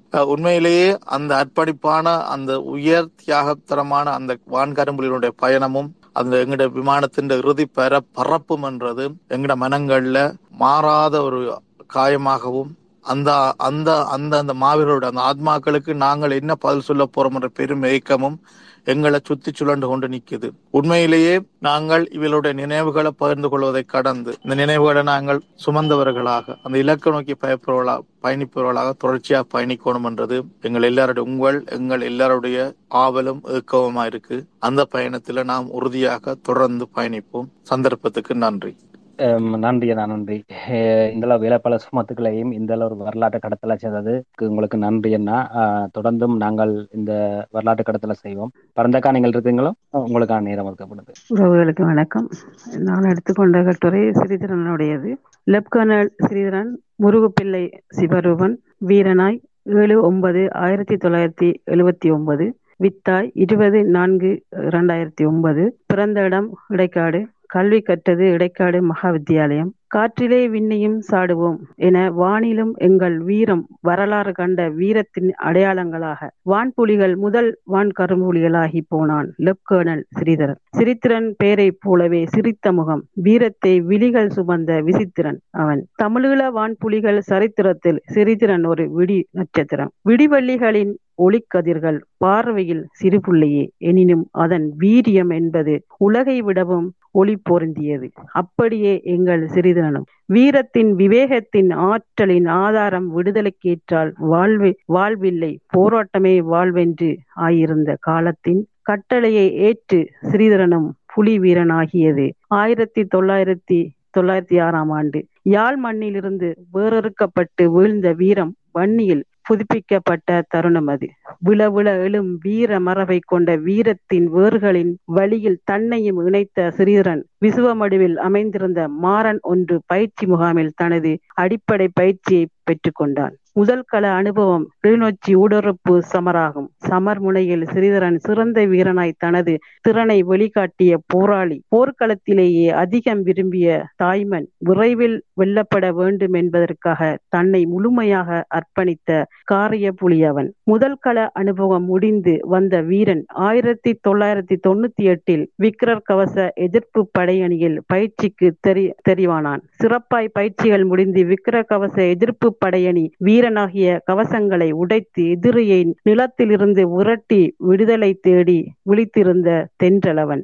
என்ற ஆர்ஜிபி என்ற ஆயுதத்தை ஸ்ரீலங்கா படையினருக்கு அறிமுகம் செய்தவர்கள் புலிகள். ஏனெனில் புலிகள் இவ்வாயுதத்தை பாவிக்க தொடங்கிய பின்னரே ஸ்ரீலங்கா படை ஆர்பிஜிஐ பாவிக்க தொடங்கியது. யாழ்மண் எதிரியின் பறி யாழ்மண் எதிரியிடம் பறிபோன பின்னர் வன்னியில் ஆயிரத்தி தொள்ளாயிரத்தி தொண்ணூத்தி ஆறாம் ஆண்டு நடுப்பகுதியில் ஆர்பிஜி கமாண்டோ பயிற்சியை நடைபெற்று ஆர்பிஜி பணியொன்று உருவாக்கப்பட்டது. முல்லைத்தீவு முகாம் மீதான தாக்குதல் நடந்தது. நடந்து கொண்டிருந்த காலத்தில் அந்த ஆர்பி ஆர்பிஜி அணியானது கிளிநொச்சியை கைப்பற்ற முனைந்த சத்திய நடவடிக்கையில் இராணுவத்திற்கு எதிராக களமிறக்கப்பட்டது. சிறு அணியாக உருவாக்கம் பெற்றிருந்த ஆர்பிஜி அணியானது அப்போது சிறப்பான பெயர் எதுவும் சூட்டப்பட்டிருக்காமல் ஒரு படையணியின் சிறு அணியாகவே செயற்பட்டிருந்தது. சத்திய சமரில் எதிரி அதிகம் டாங்கிகளை பயன்படுத்தி கொண்டே பயன்படுத்தி கொண்ட படை முன்னேற்றங்களை மேற்கொண்ட அந்த காலத்தில் எதிரியின் டாங்கிகளை எதிர்பார்த்த அளவு அழித்தொழிக்கும் வலுவை ஆர்பிஜி படையணி கொண்டு கொண்டிருக்கவில்லை. அப்போதுதான் ஆர்பிஜி கமாண்டோ அணியை புதிதாய் வடிவமைக்கும் நோக்கம் தலைவர் பிரபாகரன் அவர்களால் விதிக்கப்பட்டது. எப்போதுமே எதிர்காலத்தை தேவைகளை முன்கூட்டியே உணர்ந்து செயற்படும் தலைவரின் நேரடியான கவனிப்பில் உருவாக்கியதே ஆர்பிஜி கொமாண்டோ அணி விக்ரவ கவச எதிர்ப்பு படையணி. இம்ரான் பாண்டியன் படையணியின் கீழ் கவசத்தை உடைப்போம் நாட்டினை மீட்போம் எனும் சுலோக வாக்கியத்தை கொண்டு விக்ரவ கவச எதிர்ப்பு படையணி உருவாக்கம் பெற்றது. ஆயிரத்தி தொள்ளாயிரத்தி தொண்ணூத்தி ஏழாம் ஆண்டு தொடக்கத்தில். முதலாவது விக்ரவர் கவச எதிர்ப்பு படையணி ஆரம்பிக்கப்பட்டு பயிற்சிகள் நடை நடைபெற்று விக்ரவ கவச எதிர்ப்பு படையணியின் வரலாறு ஆரம்பமாகிறது. இப்படையணியின் சீருடை நெடுக்கு வரி சீரு சீருடையாகும். ஏனைய படைகளிலிருந்து இப்படையணியானது வித்தியாசமாகவே அறிமுகமானது. இப்படையணியின் முதல் களம் ஜேசி குரு களமாகும். ஜேசி குரு ஆரம்பித்து முடிவதற்கிடையில் வீரர் கவச எதிர்ப்பு படையணி வீரர்கள் அதிக அளவில் வீரச்சாவடைந்தார்கள். எனினும் புதிய புதிய அணிகள் வேகமாக பயிற்சிகளை முடித்து களத்தில் நின்றார்கள். ஜேசிக்குரு வெற்றியில் இப்படையின் பங்கு காத்திரமானது. கிளிநொச்சி சமரில் வீரச்சாவடைந்த மேஜர் நவரத்தினம் ஓயாத அலைகள் முற்றில் மூன்றில் வீரச்சாவடைந்த லெப்கேர்னல் மணிவண்ணன் சமாதான காலத்தில் சுகவீனம் அடைந்து சாவடைந்த லெப்கேர்னல் சுட்டா போன்றோர் விக்ர கவச எதிர்ப்பு படையணியின் தளபதிகளாக இருந்தார்கள். வன்னியின் மீட்பில் கவச படையணியின் பங்கு உணரப்பட்டு தலைவரால் உருவாக்கப்பட்ட இப்படையணியின் பொறுப்பாளராக நியமனம் பெற்று இறுதி வரை விக்ரர் கவச எதிர்ப்பு படையணியின் வேறாக விழுதாக வாழ்ந்து வீரச்சாவடைந்தார் தளபதி லெப்டினல் அக்பர் அவர்கள். விக்ரர் கவச எதிர்ப்பு படையணியின் வரலாற்றில் அக்பர் அவர்களை தவிர்த்து வரலாற்றை எழுத முடியாது. முடியாத அளவு அக்பர் அவர்களின் அயராத உழைப்பும் அர்ப்பணியும் ஆணிவேராய் என்றென்றும் வரலாறு சுமந்து கொண்டே செல்லும். இவ்வாறு பல தளபதிகளின் போராளிகள் மாவீரர்களின் தியாகத்தால் உருவாகிய விக்ர கவச எதிர்ப்பு படையணியில் சிரித்திரனும் இணைந்து கொண்டதும் கவசங்களை உடைத்தும் இன்னொரு வரலாற்றின் பரிமாணம்தான் யுத்தம் சமாதானம் இரண்டிற்கும் இடைப்பட்ட காலம் ஒன்றை சர்வதேச தலையீடு உருவாக்கிய காலம். இரண்டாயிரத்தி ஒன்று சிங்கள ஆளுடுருவு ஆளுடுருவும் படையணி ஆதிக்கம் வன்னி நிலத்தை அச்சுறுத்தி கொண்டிருந்தது. அது ஆர்பிஜி கமாண்டோக்களின் தேவைகளும் அவசியமும் குறைந்த காலம். சிங்கள ஆழ ஊடுருவும் பணியின் ஆதிக்கத்தை எதிர்க்க வேண்டிய சவால் நிறைந்த நேரம் அது. ஆர்பிஜி கமாண்டோவில் இருந்த போராளிகளின் த தரை கரும்புலிகளாவதற்கு தங்களை இணைக்குமாறு தலைவருக்கு கடிதம் எழுதிவிட்டு காத்திருந்தார்கள். அவர்களில் சிறிதனும் தரை கரும்புலிகளாக தலைவருக்கு கடிதம் எழுதி கொண்டு காத்து எழுதிவிட்டு காத்திருந்தான். கரும்புலிகளுக்கு எதிராக ஆழ ஊடுருவும் பணியின் உருவாக்கத்தை தலைவர் தனது நேரடி நெருப்ப நெறிப்படுத்துதலில் ஆரம்பித ஆரம்பிப்பதற்கான தருணம் வந்தது. அப்போது திடீரென ஒரு நாள் கரும்புலிகளாக கடிதம் எழுதிய போராளியை சந்தித்தார். கரும்புலியாக விரும் கரும்புலியாகிய விரும்பிய அனைவரையும் புதிதாக உருவாக்கம் பெறும் ஆளு ஊடுருவும் அணிக்காக பயிற்சிக்கு தயாராகுமாறு அழைத்தார். தலைவரின் அருகாமையில் தலைவனின் கண்காணிப்பின் கீழ் அமைந்த அந்த சிறப்பு படையணி எங்கள் சிறிதரனும் இணைந்து கொண்டான். குறித்த நேரத்தில் செய்து முடிக்கப்பட்ட வேண்டிய தெரிவு பயிற்சிகளில் சிறிதரன் தனது திறனை வெளிப்படுத்தி தெளிவாகி சிறப்பு பயிற்சியினை முடித்தார். இக்காலத்தில் திறமையாக செயற்பட்ட சிறித்திரனின் திறமையை அவதானித்த ரட்னம் மாஸ்டர் தலைவரின் பாதுகாப்பு பணியில் சிறித்திரனை இணைத்துக் கொண்டார். அவனது ஆற்றலும் எடுத்த காரியத்தை சாதிக்கும் வல்லமையும் தலைவரின் பிரத்யோக உதவியாளராக தெரிவு செய்யப்பட்டு தலைவரின் நன்மதிப்பையும் அன்பையும் பெற்றான் எங்கள் சிரித்திரன் சிரித்திரன் என்றால் அவனை யாரும் மறந்துவிட மாட்டார்கள். அந்த அளவு எல்லோருக்கும் பிடித்த போராளி அவனது சிரித்த முகம் அவனில் சிறப்பமைந்த பண்புகள் எல்லோரையும் எளிதில் கவர்ந்துவிடும் பன்முக ஆற்றலும் எல்லோரிடத்திலும் அவனை காய அடையாளப்படுத்துகிறது. சிறந்த சண்டைக்காரன் மிக பெரும் ஆற்றலை எல்லாம் அள்ளி வைத்திருந்த பெருமைக்குரியவன். ஆனாலும் தனது கரும்புலி கனவை கைவிடாமல் தலைவரின் பிரத்யோக செயலாளர் பணியின் இடையிலும் தனது கரும்புலியாகும் விருப்பத்தை தெரிவித்துக் கொண்டிருந்தான். குறைந்த இழப்பில் பெரும் இழப்பை எதிர்க்கி வழங்க பெரிய வெற்றிகளை குவிக்கும் சிந்தனை அவனது செயல்கள் ஒவ்வொன்றிலும் பின்னால் பின்னால் ஒவ்வொன்றிற்கு பின்னாலும் இருந்தது. தனது தரை கரும்புலியாகும் எண்ணத்தை தலைவருக்கு எழுதிவிட்டு கரும்புலியாகும் கனவோடு தான் தனது பணிகளை செய்து கொண்டிருந்தான். வெளியில் தென்றலாய் சிரிப்பவன் உள்ளுக்குள்ளே எரிமலையாய் வளர்த்து கொண்டிருந்தான். இதயத்தில் ஈரமும் விழிகளில் நெருப்பையும் ஒன்றாய் கொண்ட தேச புயல் அவன். சிறித்திறனின் இனிமையான சுபாவம் அன்பு ஆளுமை ஆற்றலை அவதானித்த தலைவர் சிறித்திறனை மேலும் சில போராளிகளையும் வெளிநாட்டு கட்டமைப்புக்குள் பணிக்கு அனுப்புவதற்கு முடிவெடுத்தார். காரணம் சிறிதரனின் வல்லமையும் ஆற்றலும் தமிழீழ தேசத்துக்கு மேலும் பயனையும் பன்முக ஆற்றலையும் கொண்டவர்களை உருவாக்கும் திறனுடையது. அத்தகைய திறமையும் தலைவரின் எண்ணத்திற்கு ஏற்ப சிறிதரனின் தன்னை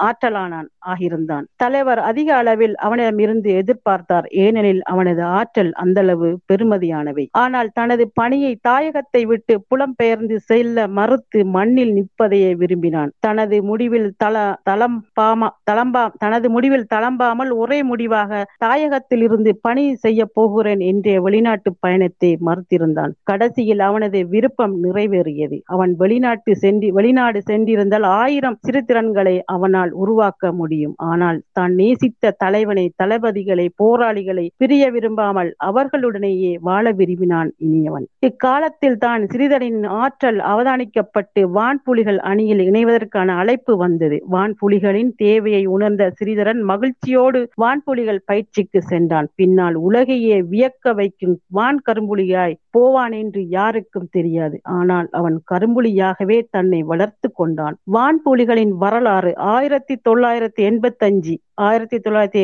முதல் ஆயிரத்தி தொள்ளாயிரத்தி எண்பத்தி ஆறுகளில் உருவாக்கம் பெற்று விமானம் கட்டு பணிகளுக்கு ஆரம்பித்த காலமாகும். மெல்ல மெல்ல காலம் ஓட்டத்தோடு புலிகளின் வான்புலிகள் அணியானது உயிர் பெற்றது உருவாக்கப்பட்டது. முதல் முதலாக ஆயிரத்தி தொள்ளாயிரத்தி தொண்ணூத்தி எட்டாம் ஆண்டு மாவீரர் நாள் மாவீரர் உரையில் தலைவர் பிரபாகரன் அவர்களால் வான்புலிகள் படையணி தொடர்பான அறிவிப்பு அறிவிக்கப்பட்டது. இரண்டாயிரம் ஆண்டு வான்புலிகள் ஆண்டாக விடுதலை விடுதலை புலிகளால் பிரகடனப்பட்டு படுத்தப்பட்டு வான்புலிகள் வரலாற்று வரலாற்று வரலாறு எழுதப்பட்ட தொடங்கியது. வான்புலிகளின் வேராகவும் அந்த படையணியின் உருவாக்கத்திலே முக்கிய பங்காக இருந்த இயக்கியவர் தளபதி கேர்னல் சங்கரண்ணா அவர்கள். சென்னையில் பொறியியல் கல்லூரியில் ஏரோநாட்டிக்கல் பிரிவில் பிஏ படித்து முடித்த தளபதி சங்கரன் அவர்கள் கனடா கனடா நாட்டுக்கு சென்று கனடா விமான நிறு நிறுவனத்தில் பொறியாளராக பணிபுரிந்தார். வெளிநாட்டு வாழ்வை விட்டு தாயகம் திரும்பியவர் தமிழீழ விடுதலை போராட்டத்தில் இணைத்தி புலியாக பல போராளிகள் புலியாகி பல போராளிகளை வளர்த்தெடுத்ததோடு நின்று விடாமல் வான்புலிகளின் தோற்றமும் அவராகினார். வான்புலிகள் உருவாக்கத்தில் உருவாக்கம் மறந்து இரு மறக்கம் உறக்கம் மறந்து இரு இறுதி வரை உழைத்த வீரன் தளபதி சங்க சங்கரண்ணா. இரண்டாயிரத்தி ஒன்று செப்டம்பர் தியாகி திலீபனின் நினைவு நாளில் சங்கரண்ணா இமயம் இலங்கை இமயம் இலங்கை அரசின் ஆழ ஊடுருவும் படையணியால் நடாத்தப்பட்ட கிளைமர் தாக்குதலில் வீரச்சாவடைந்தார். எனினும் வானுயர்ந்த புலி வீரம் வான் புலிகளின் வளர்ச்சியில் வேக வேகமாக முன்னேற்றம் அடைந்து வளர்ந்தது. விமானப்பட பிரிவை முடிப்பதற்கு சாதாரணமாக இரண்டு இரண்டு வருடங்கள் வரை வெல்லும். ஆனால் ஸ்ரீதரன் அவனுடன போராளிகளும் இரவு பகல் ஓய்வின்றி இயங்கி மூணு மாதத்தில் பயிற்சியை முடித்துக் கொண்டார்கள். அதுவும் வன்னி நிலத்திலேயே வான்புலிகள் பயிற்சியையும் பயின்று பயிற்சியை நிறைவு செய்தார்கள். பின்னாளில் வான்புலிகள் வரலாறு பயிற்சிகள் வரலாறும் பயிற்சிகள் எங்கே பெற்றிருக்கலாம் என்ற இராணுவ ஆய்வாளர்கள் புனைவு புனைவுகளும் கற்பனைகளும் ஊடகங்கள் நிறைந்தது. எனினும் எவராலும் கண்டறிய முடியாத வான்புலிகள் வீரன் நிமிர்ந்து நிமிர்ந்ததுதான் உண்மை வரலாறு. உலகில் எங்குமே நிகழ்ந்திராத மாற்றத்தை புலிகளின் வான்புலி வீரர்கள் நிகழ்த்தி காட்டினர். வானோடிகளான என பயிற்சியில் சிறிதரின் ஆற்றலை நேரிலிருந்து பார்த்த சாட்சியங்கள் இன்றும் அவனை அதிசயிக்கும் அதிசயமாய் அவன் நிமிர்ந்து நிற்கின்றான். சிங்கள தேசத்தினால் வன்னி வான் பரப்பில் பறக்க அனுப்பப்படும் ஆளில்லாத வேவு விமானங்களின் தொல்லைகள் அதிகரித்த காலம் அது. இவ்வாளில்லா விமானங்கள் சிங்கள தேசம் மிக பெரும் செலவில் கொள்ளளவு செய்திருந்தது. இவ்வாளில்லா வேவு விமானத்தை அழிக்க ஸ்ரீதரன் சக வான்புலிகள் ஒருவரும் மேற்கொண்ட தாக்குதல் பற்றி சிங்கள தேசம் கூட செய்தியை வெளியில் விடாமல் இயந்திர கோளாறு என்று கதையை முடித்த சம்பவம் ஒன்று வன்னி வான்பரப்பில் நிகழ்ந்திருந்தது. தனது நவீன தொழில்நுட்ப தொழில்நுட்பத்தை எவராலும் அளிக்க முடியாதென்று இருமாப்பு இருமாந்திருந்த சிங்கள தேசத்திற்கு எங்களால் எதுவும் முடியும் என்று செய்து நிரூபித்து காட்டிய சம்பவம். அன்றொரு நாள் வன்னி வானில் திமிரோடு பறந்த ஆளில்லா வேவு விமானத்தை சிறிதரனும் அவனது தோழனும் சுட்டு வீழ்த்தியிருந்தார்கள். அந்த ஆளில்லா விமானத்தை புலிகள் விமான- விமானத்தில் இருந்தே சுட்டு வீழ்த்தியிருந்தார்கள் என்பதை இன்று வரை சிங்கள தேசம் கூட அறிந்திருக்க அது அறிந்திருக்காத உண்மை. இத்தாக்குதலானது மிகவும் ஆபத்தானது சவாலும் நிறைந்தது. புலிகளின் விமான பரப்பு அடையாளம் காணப்பட்டால் அவர்களின் தரையிறக்கம் இடம் அடையாளம் காணப்படும். அடையாளம் காணப்படும் போது கிபிர் விமானங்களின் தாக்குதலுக்கு உள்ளாக நிலைமையும் உருவாகும். வான்புலிகள் விமானமும் பாதுகாக்க தரையிறங்க வேண்டும். அதே நேரம் தரையிறங்கும் இடமானது எதிரி அறியாமல் பாதுகாக்கப்பட வேண்டும். எல்லா பாதுகாப்பையும் கருத்தில் கொண்டே தாக்குதலை நிகழ்த்த வேண்டும். ஆளில்லா வேவு விமானத்தில் வீதியில் வேகமாக செல்கின்ற இருசக்கர ஊர்தியின் இலக்கத்தை கூட துல்லியமாக கணிக்கக்கூடிய தொழில்நுட்ப திறனை கொண்டது. இத்தனை சிறப்புகளை கொண்ட ஆளில்லா வேவு விமானம் வன்னியின் வான்பரப்பில் பறந்து கொண்டிருந்தது. ஒரு விமானம் பறந்ததில் ஈடுபடும் பகுதியில் அந்த விமானத்தின் உயரத்திற்கு மேல் பறந்து தாக்குவது என்பது இலகுவானது அல்ல. ஆனால் வான் புலிகளால் எங்கும் செல்லவும் வெல்லவும் முடியும் என்பதை சிறிதரனும் அவனது தோழனும் நிரூபித்து காட்டினர். எதிரி விமானம் பறந்து கொண்டிருந்த சம நேரம் சிறிதனும் அவனது தோழனும் தங்கள் விமானத்தை எதிரி விமானத்திற்கு மேலாக உயர பறந்து மேலிருந்து ஆளில்லா வேவு விமானத்தை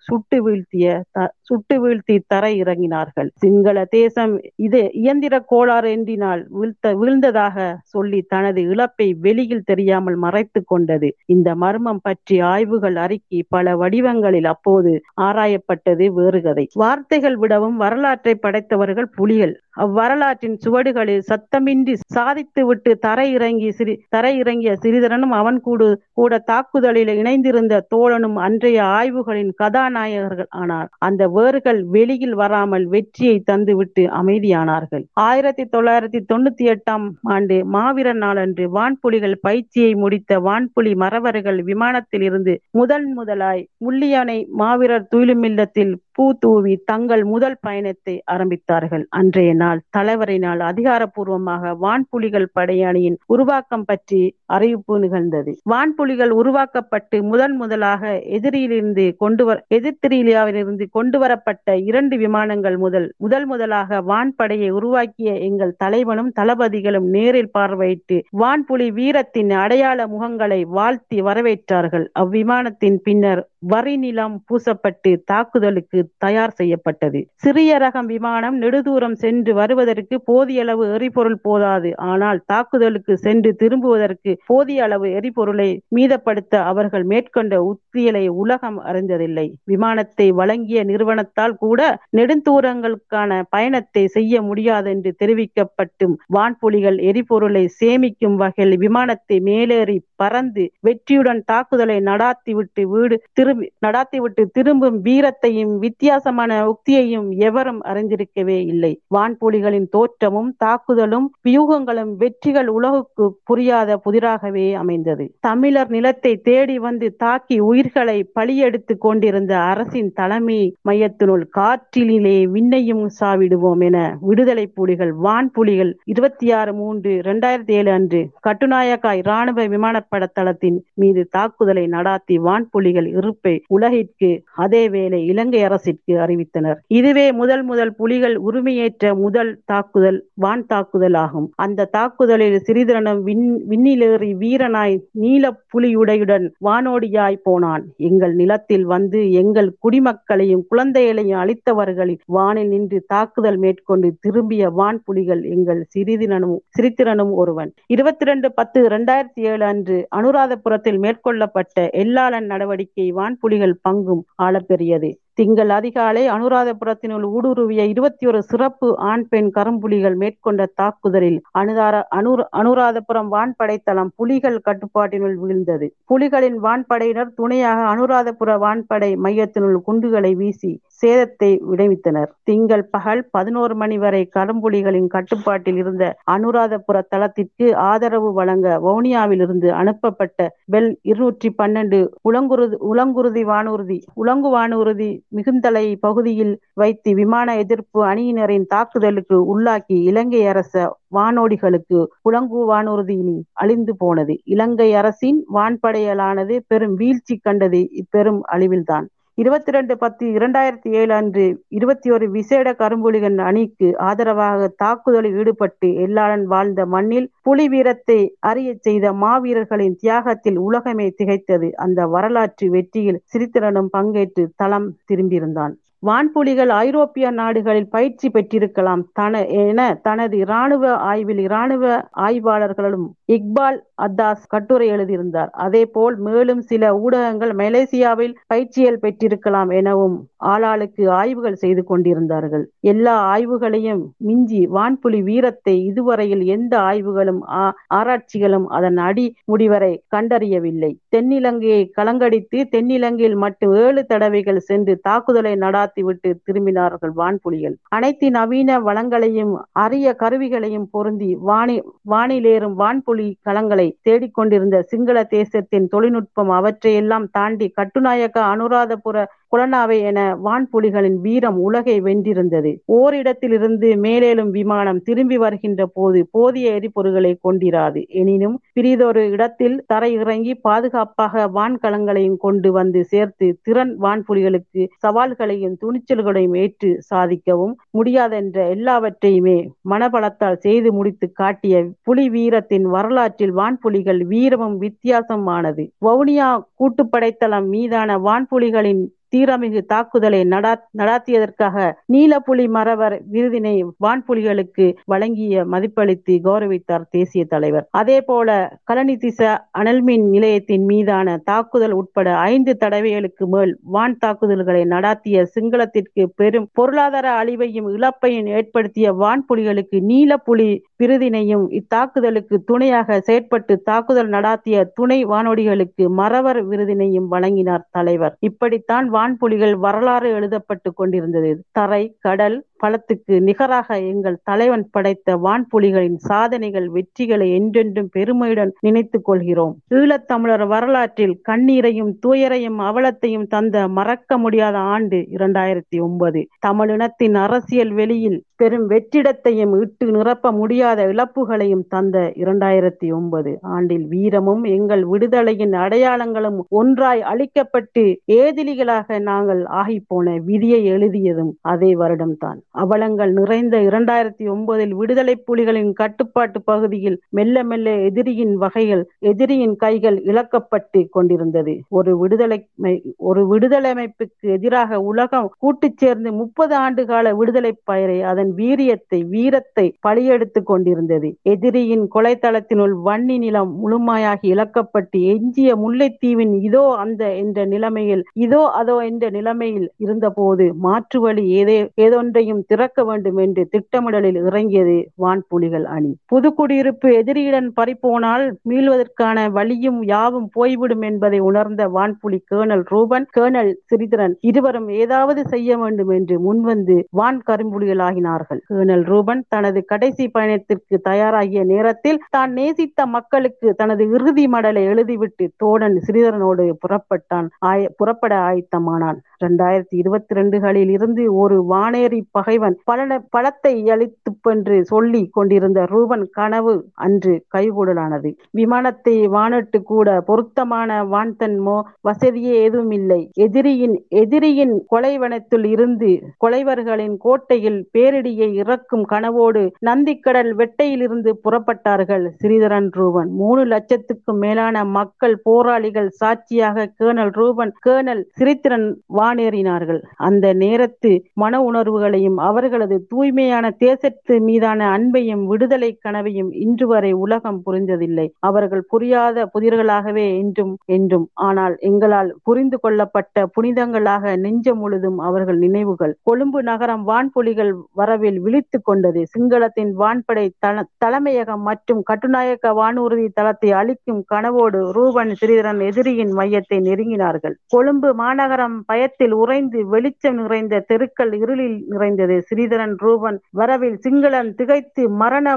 வாசனையை கொழும்பு உணர்ந்து சாவின் பயத்தை சிங்கள தேசம் நுகர்ந்தது. தமிழனின் வரலாற்றை அதன் வீரத்தை முப்பது ஆண்டு விடுதலை போராட்டத்தை அழித்துவிடும் முனைப்போடு ஆயிரக்கணக்கில் வன்னி வன்னியை தின்று கொண்டிருந்த படைகளின் நெஞ்சிலும் ரூபன் ஸ்ரீதரன் பூகம்ப சுழிலியா சுழியாய் பயமுறுத்தி கொண்டிருந்த வான்புலி வீரர்கள் இருவரும் வானிலே வரலாறு படை வரலாறு படைத்திட சிங்களம் வான்பரப்பில் வெற்றி செய்திகளை காத் வெற்றி செய்திக்காக காத்திருந்தது. வன்னிமன் வான் கரும்புலிகள் இருவரும் எதிரியின் இலக்கை மிகவும் ஆண்மித்திருந்தார்கள். இலக்கை எட்டு தொலைவில் புலிகளின் வானூர்தி சிங்கள தேசத்துக்கு வானில் சிங்கள தேசத்து வானில். சிரித்திரன் ரூபன் கனவு நனவாகும் கணங்கள் இலக்கு மிக அண்மையில் இருக்கிறது. எல்லாம் சரியாக அமைந்து இறுதி கட்டத்தில் தாயக தாயக கனவோடு தமிழரின் சேனையின் வீரத்தை சுமந்து புறப்பட்ட வான்களம் எதிரியின் வானொலிப்பு ஆயுதங்களால் அழிக்கப்பட்டு எங்கள் ரூபனும் சிறிதரனும் தாய தாயகத்திற்காக பயணத்தில் தங்கள் உயிரை தந்து எதிரி தேசத்தில் உயிரை விதைத்து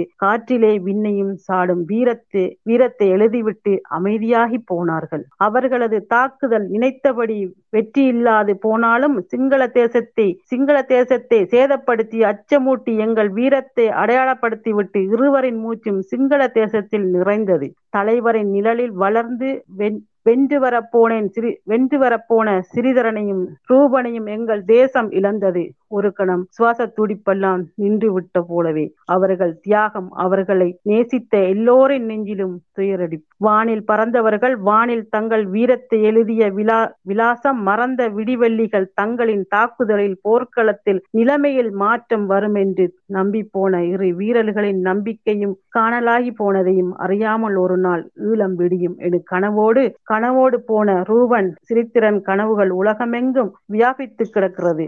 இறுதியாக சிறிதரன் ரூபன் சொல்லிவிட்டு போன வார்த்தைகளும் எங்கள் முன்னால் விதைத்து சென்ற கனவுகளும் இன்னும் ஆறாத மாறாத காயத்தை தந்தபோதும் அவர்கள் கனவை நனவாக்கும் வேகத்தோடு விடுதலையின் மீதான தாகத்தோடும் நகர்கிறது. ஒவ்வொரு மாவீரனின் நெஞ்சிலும் மூண்ட நெருப்பு ஒரு நாள் பிறலாய் பிறலாய் எங்களை ஏமாற்றி எங்கள் தேசத்தை அளித்தவர்கள் வீடுகளில் நிச்சயம் இடியாகும் அழியா இடியாகும். அழிவை தந்தே ஒவ்வொரு வீட்டிலும் எங்களது விடுதலைக்காய் இழக்கப்பட்ட லட்சக்கணக்கான உயிர்களின் பேரோசை ஒழித்தபடியே இருக்கும். அது விடுதலை அடையும் வரை விழித்தபடியே உயிர்த்தபடியே.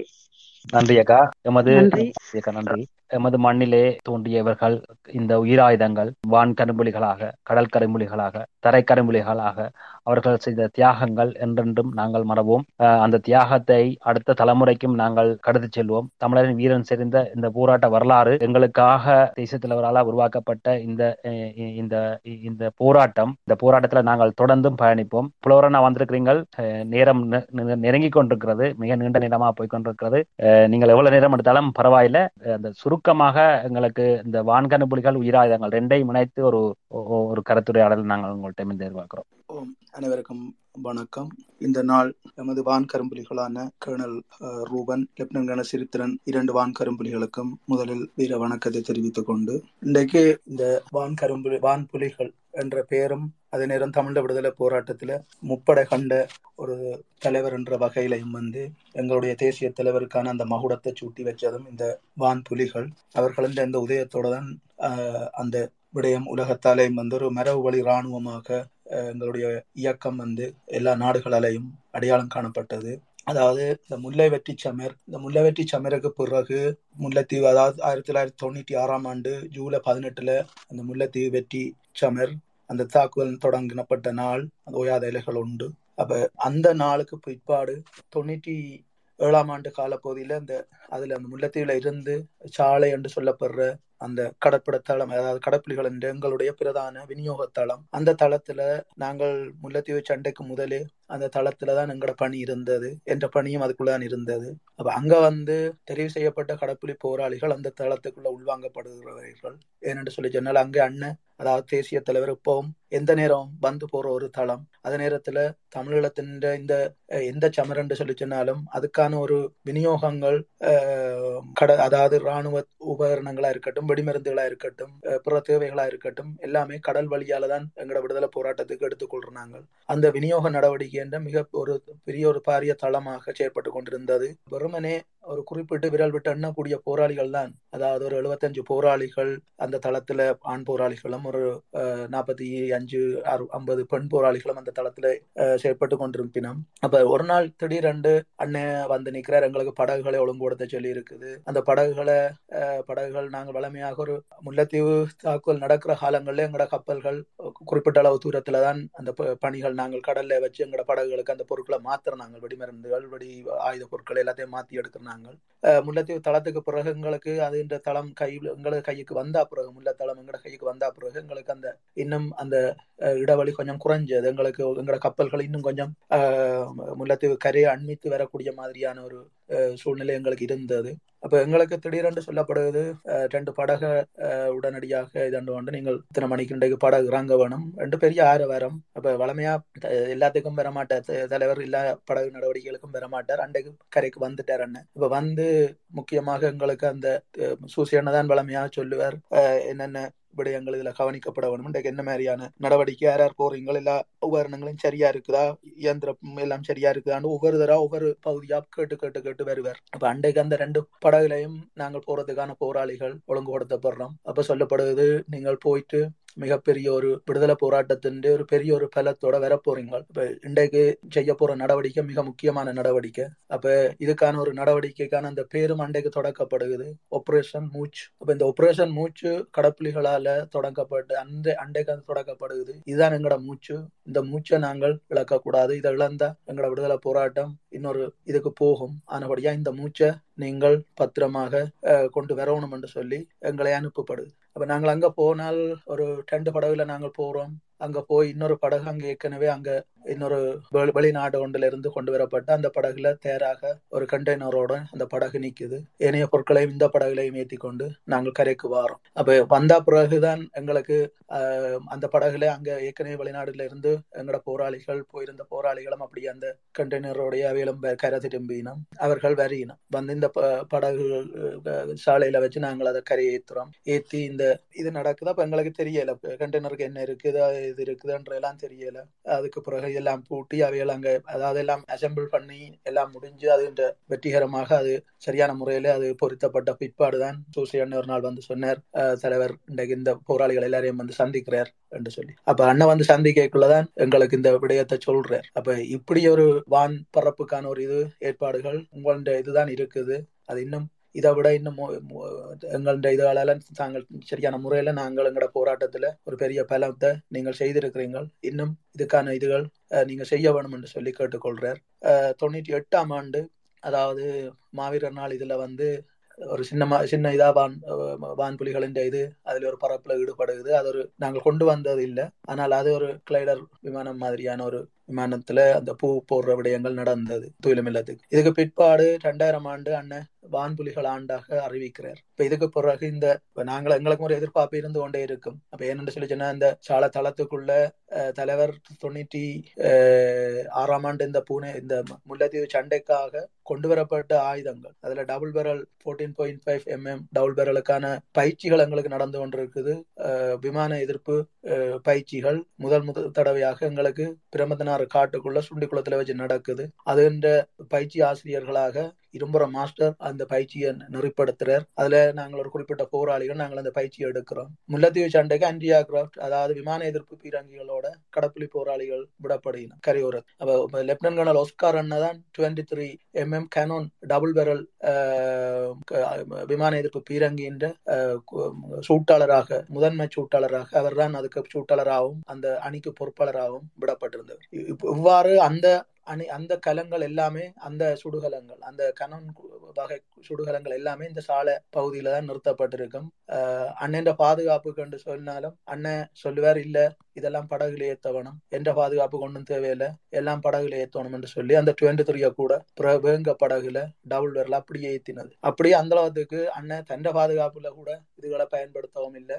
எல்லாத்தையுமே இந்த போருக்கு தான் இதுகளை எல்லாத்தையும் பயன்படுத்தி இருந்தவர் அந்த விடயம் தான் இதுல கடைசியா அதுல சங்கீதம் குறிப்பிட்ட மாதிரி. இறுதி நேரத்துல அந்த விமானத்தை கூட தலைவர் தண்ட தேவைக்கு பயன்படுத்தல. அது கூட எங்களோட போராட்டத்தின் தேவைக்காக தான் கடைசியாகவும் தண்ட வேலையை அது செய்து முடிச்சது. இப்ப இவ்வாறு ஒரு பெரிய சாதனையை படைச்ச பான் கரும்புலிகள் என்ற இன்றைய இந்த நாளை தான் நாங்கள் நினைவு கொண்டு கொண்டிருக்கிறோம். இந்த வரலாறுகள் எங்களுடைய தலைமுறைக்கு கடத்தப்பட வேணும். புலம்பெயர் தேசத்திலிருந்து இன்றைக்கும் ஸ்ரீலங்காவுக்கு போற ஆக்கள் எங்கட பிள்ளைகளுக்கு நான் சொல்லி விடுறது இங்க இருந்து போறாக்களுக்கு ஆக்களுக்கு பிள்ளைகளுக்கு நான் சொல்லி விடுறது. நீங்க போயக்குள்ள கட்டுநாயக்காக்குள்ள போக போறீங்க அந்த இடத்துல இத்தனை கரும்புலிகள் வீரச்சாவடைஞ்சிருக்கணும் அந்த மண்ணில நீங்கள் மிதிக்கக்குள்ள உங்களுக்கும் அந்த நினைவுதான் பெற வேணும். அதே நேரத்துல நீங்கள் போய் வான்புலிகள் இறுதியாக பயன்படுத்தின விமானம் அங்க சிங்களமே அதை ஒரு காட்சி பொருளாக வச்சிருக்கணும். அதை போய் பார்த்துட்டு வாங்கன்னு சொல்லி நான் கூட அனுப்பி விடுறேன். நான் அதை சொல்லி விடுறேன். என்னென்னு சொல்லி சொன்னால் அது ஒரு ஒரு ஒரு வீழ்ச்சியின் சின்னம் இல்ல ஒரு எழுச்சியின் சின்னமா தான் இருக்குது இன்றைக்கு. அது எங்களுக்கு வந்து அது ஒரு அடையாளமா தான் இருக்குது ஆகவே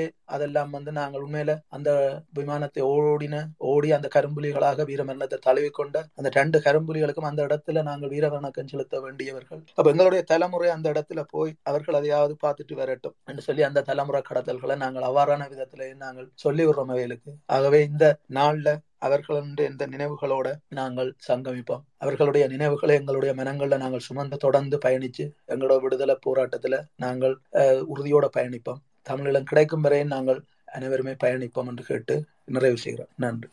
நன்றி என்ன?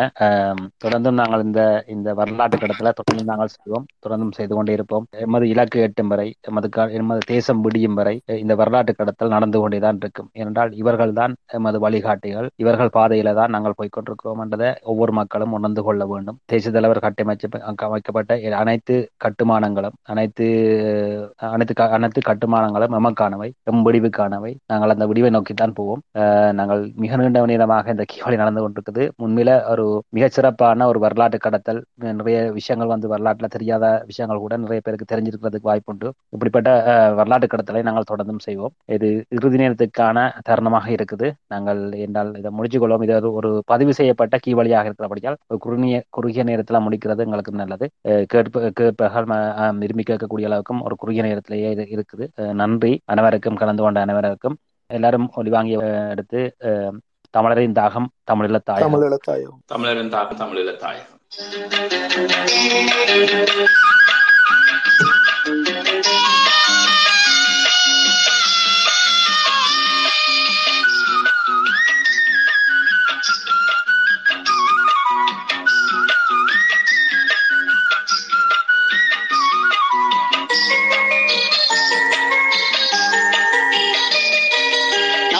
தமிழீழம் நாளை பிறக்கும். நாட்டின் அடிமை விலங்கு தரிக்கும். நம்புங்கள் தமிழீழம் நாளை பிறக்கும். நாட்டின் அடிமை விலங்கு தரிக்கும்.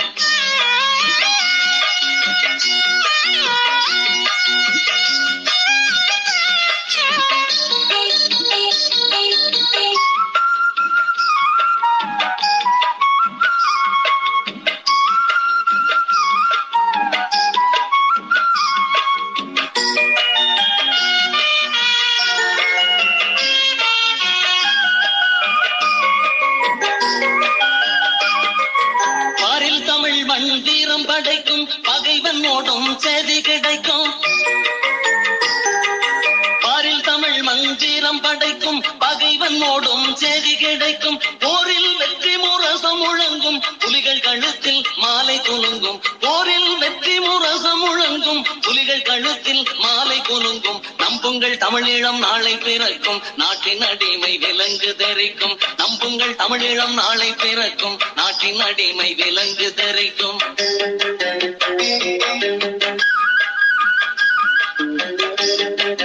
Thank you.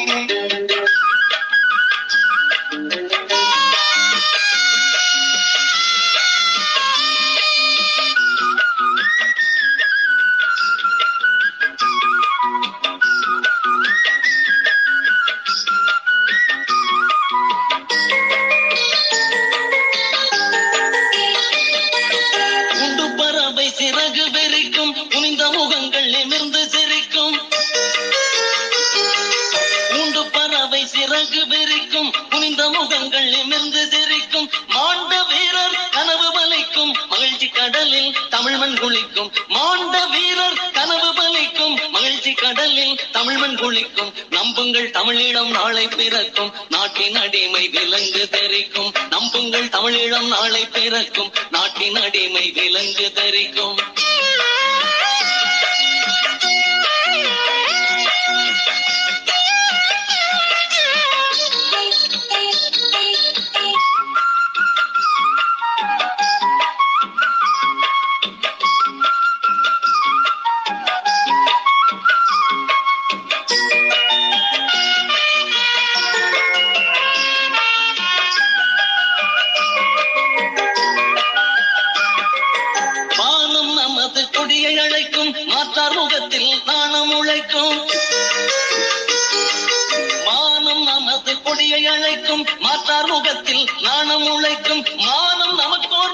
வழங்கும் மண்ணில் நமது பெயரும் விளங்கும். மானம் நமக்கோர் மகுடம் வழங்கும் மண்ணில் நமது பெயரும் விளங்கும். நம்புங்கள் தமிழீழம் நாளை பிறக்கும் நாட்டின் அடிமை விலங்கு தரிக்கும். நம்புங்கள் தமிழீழம் நாளை பிறக்கும் நாட்டின் அடிமை விலங்கு தரிக்கும்.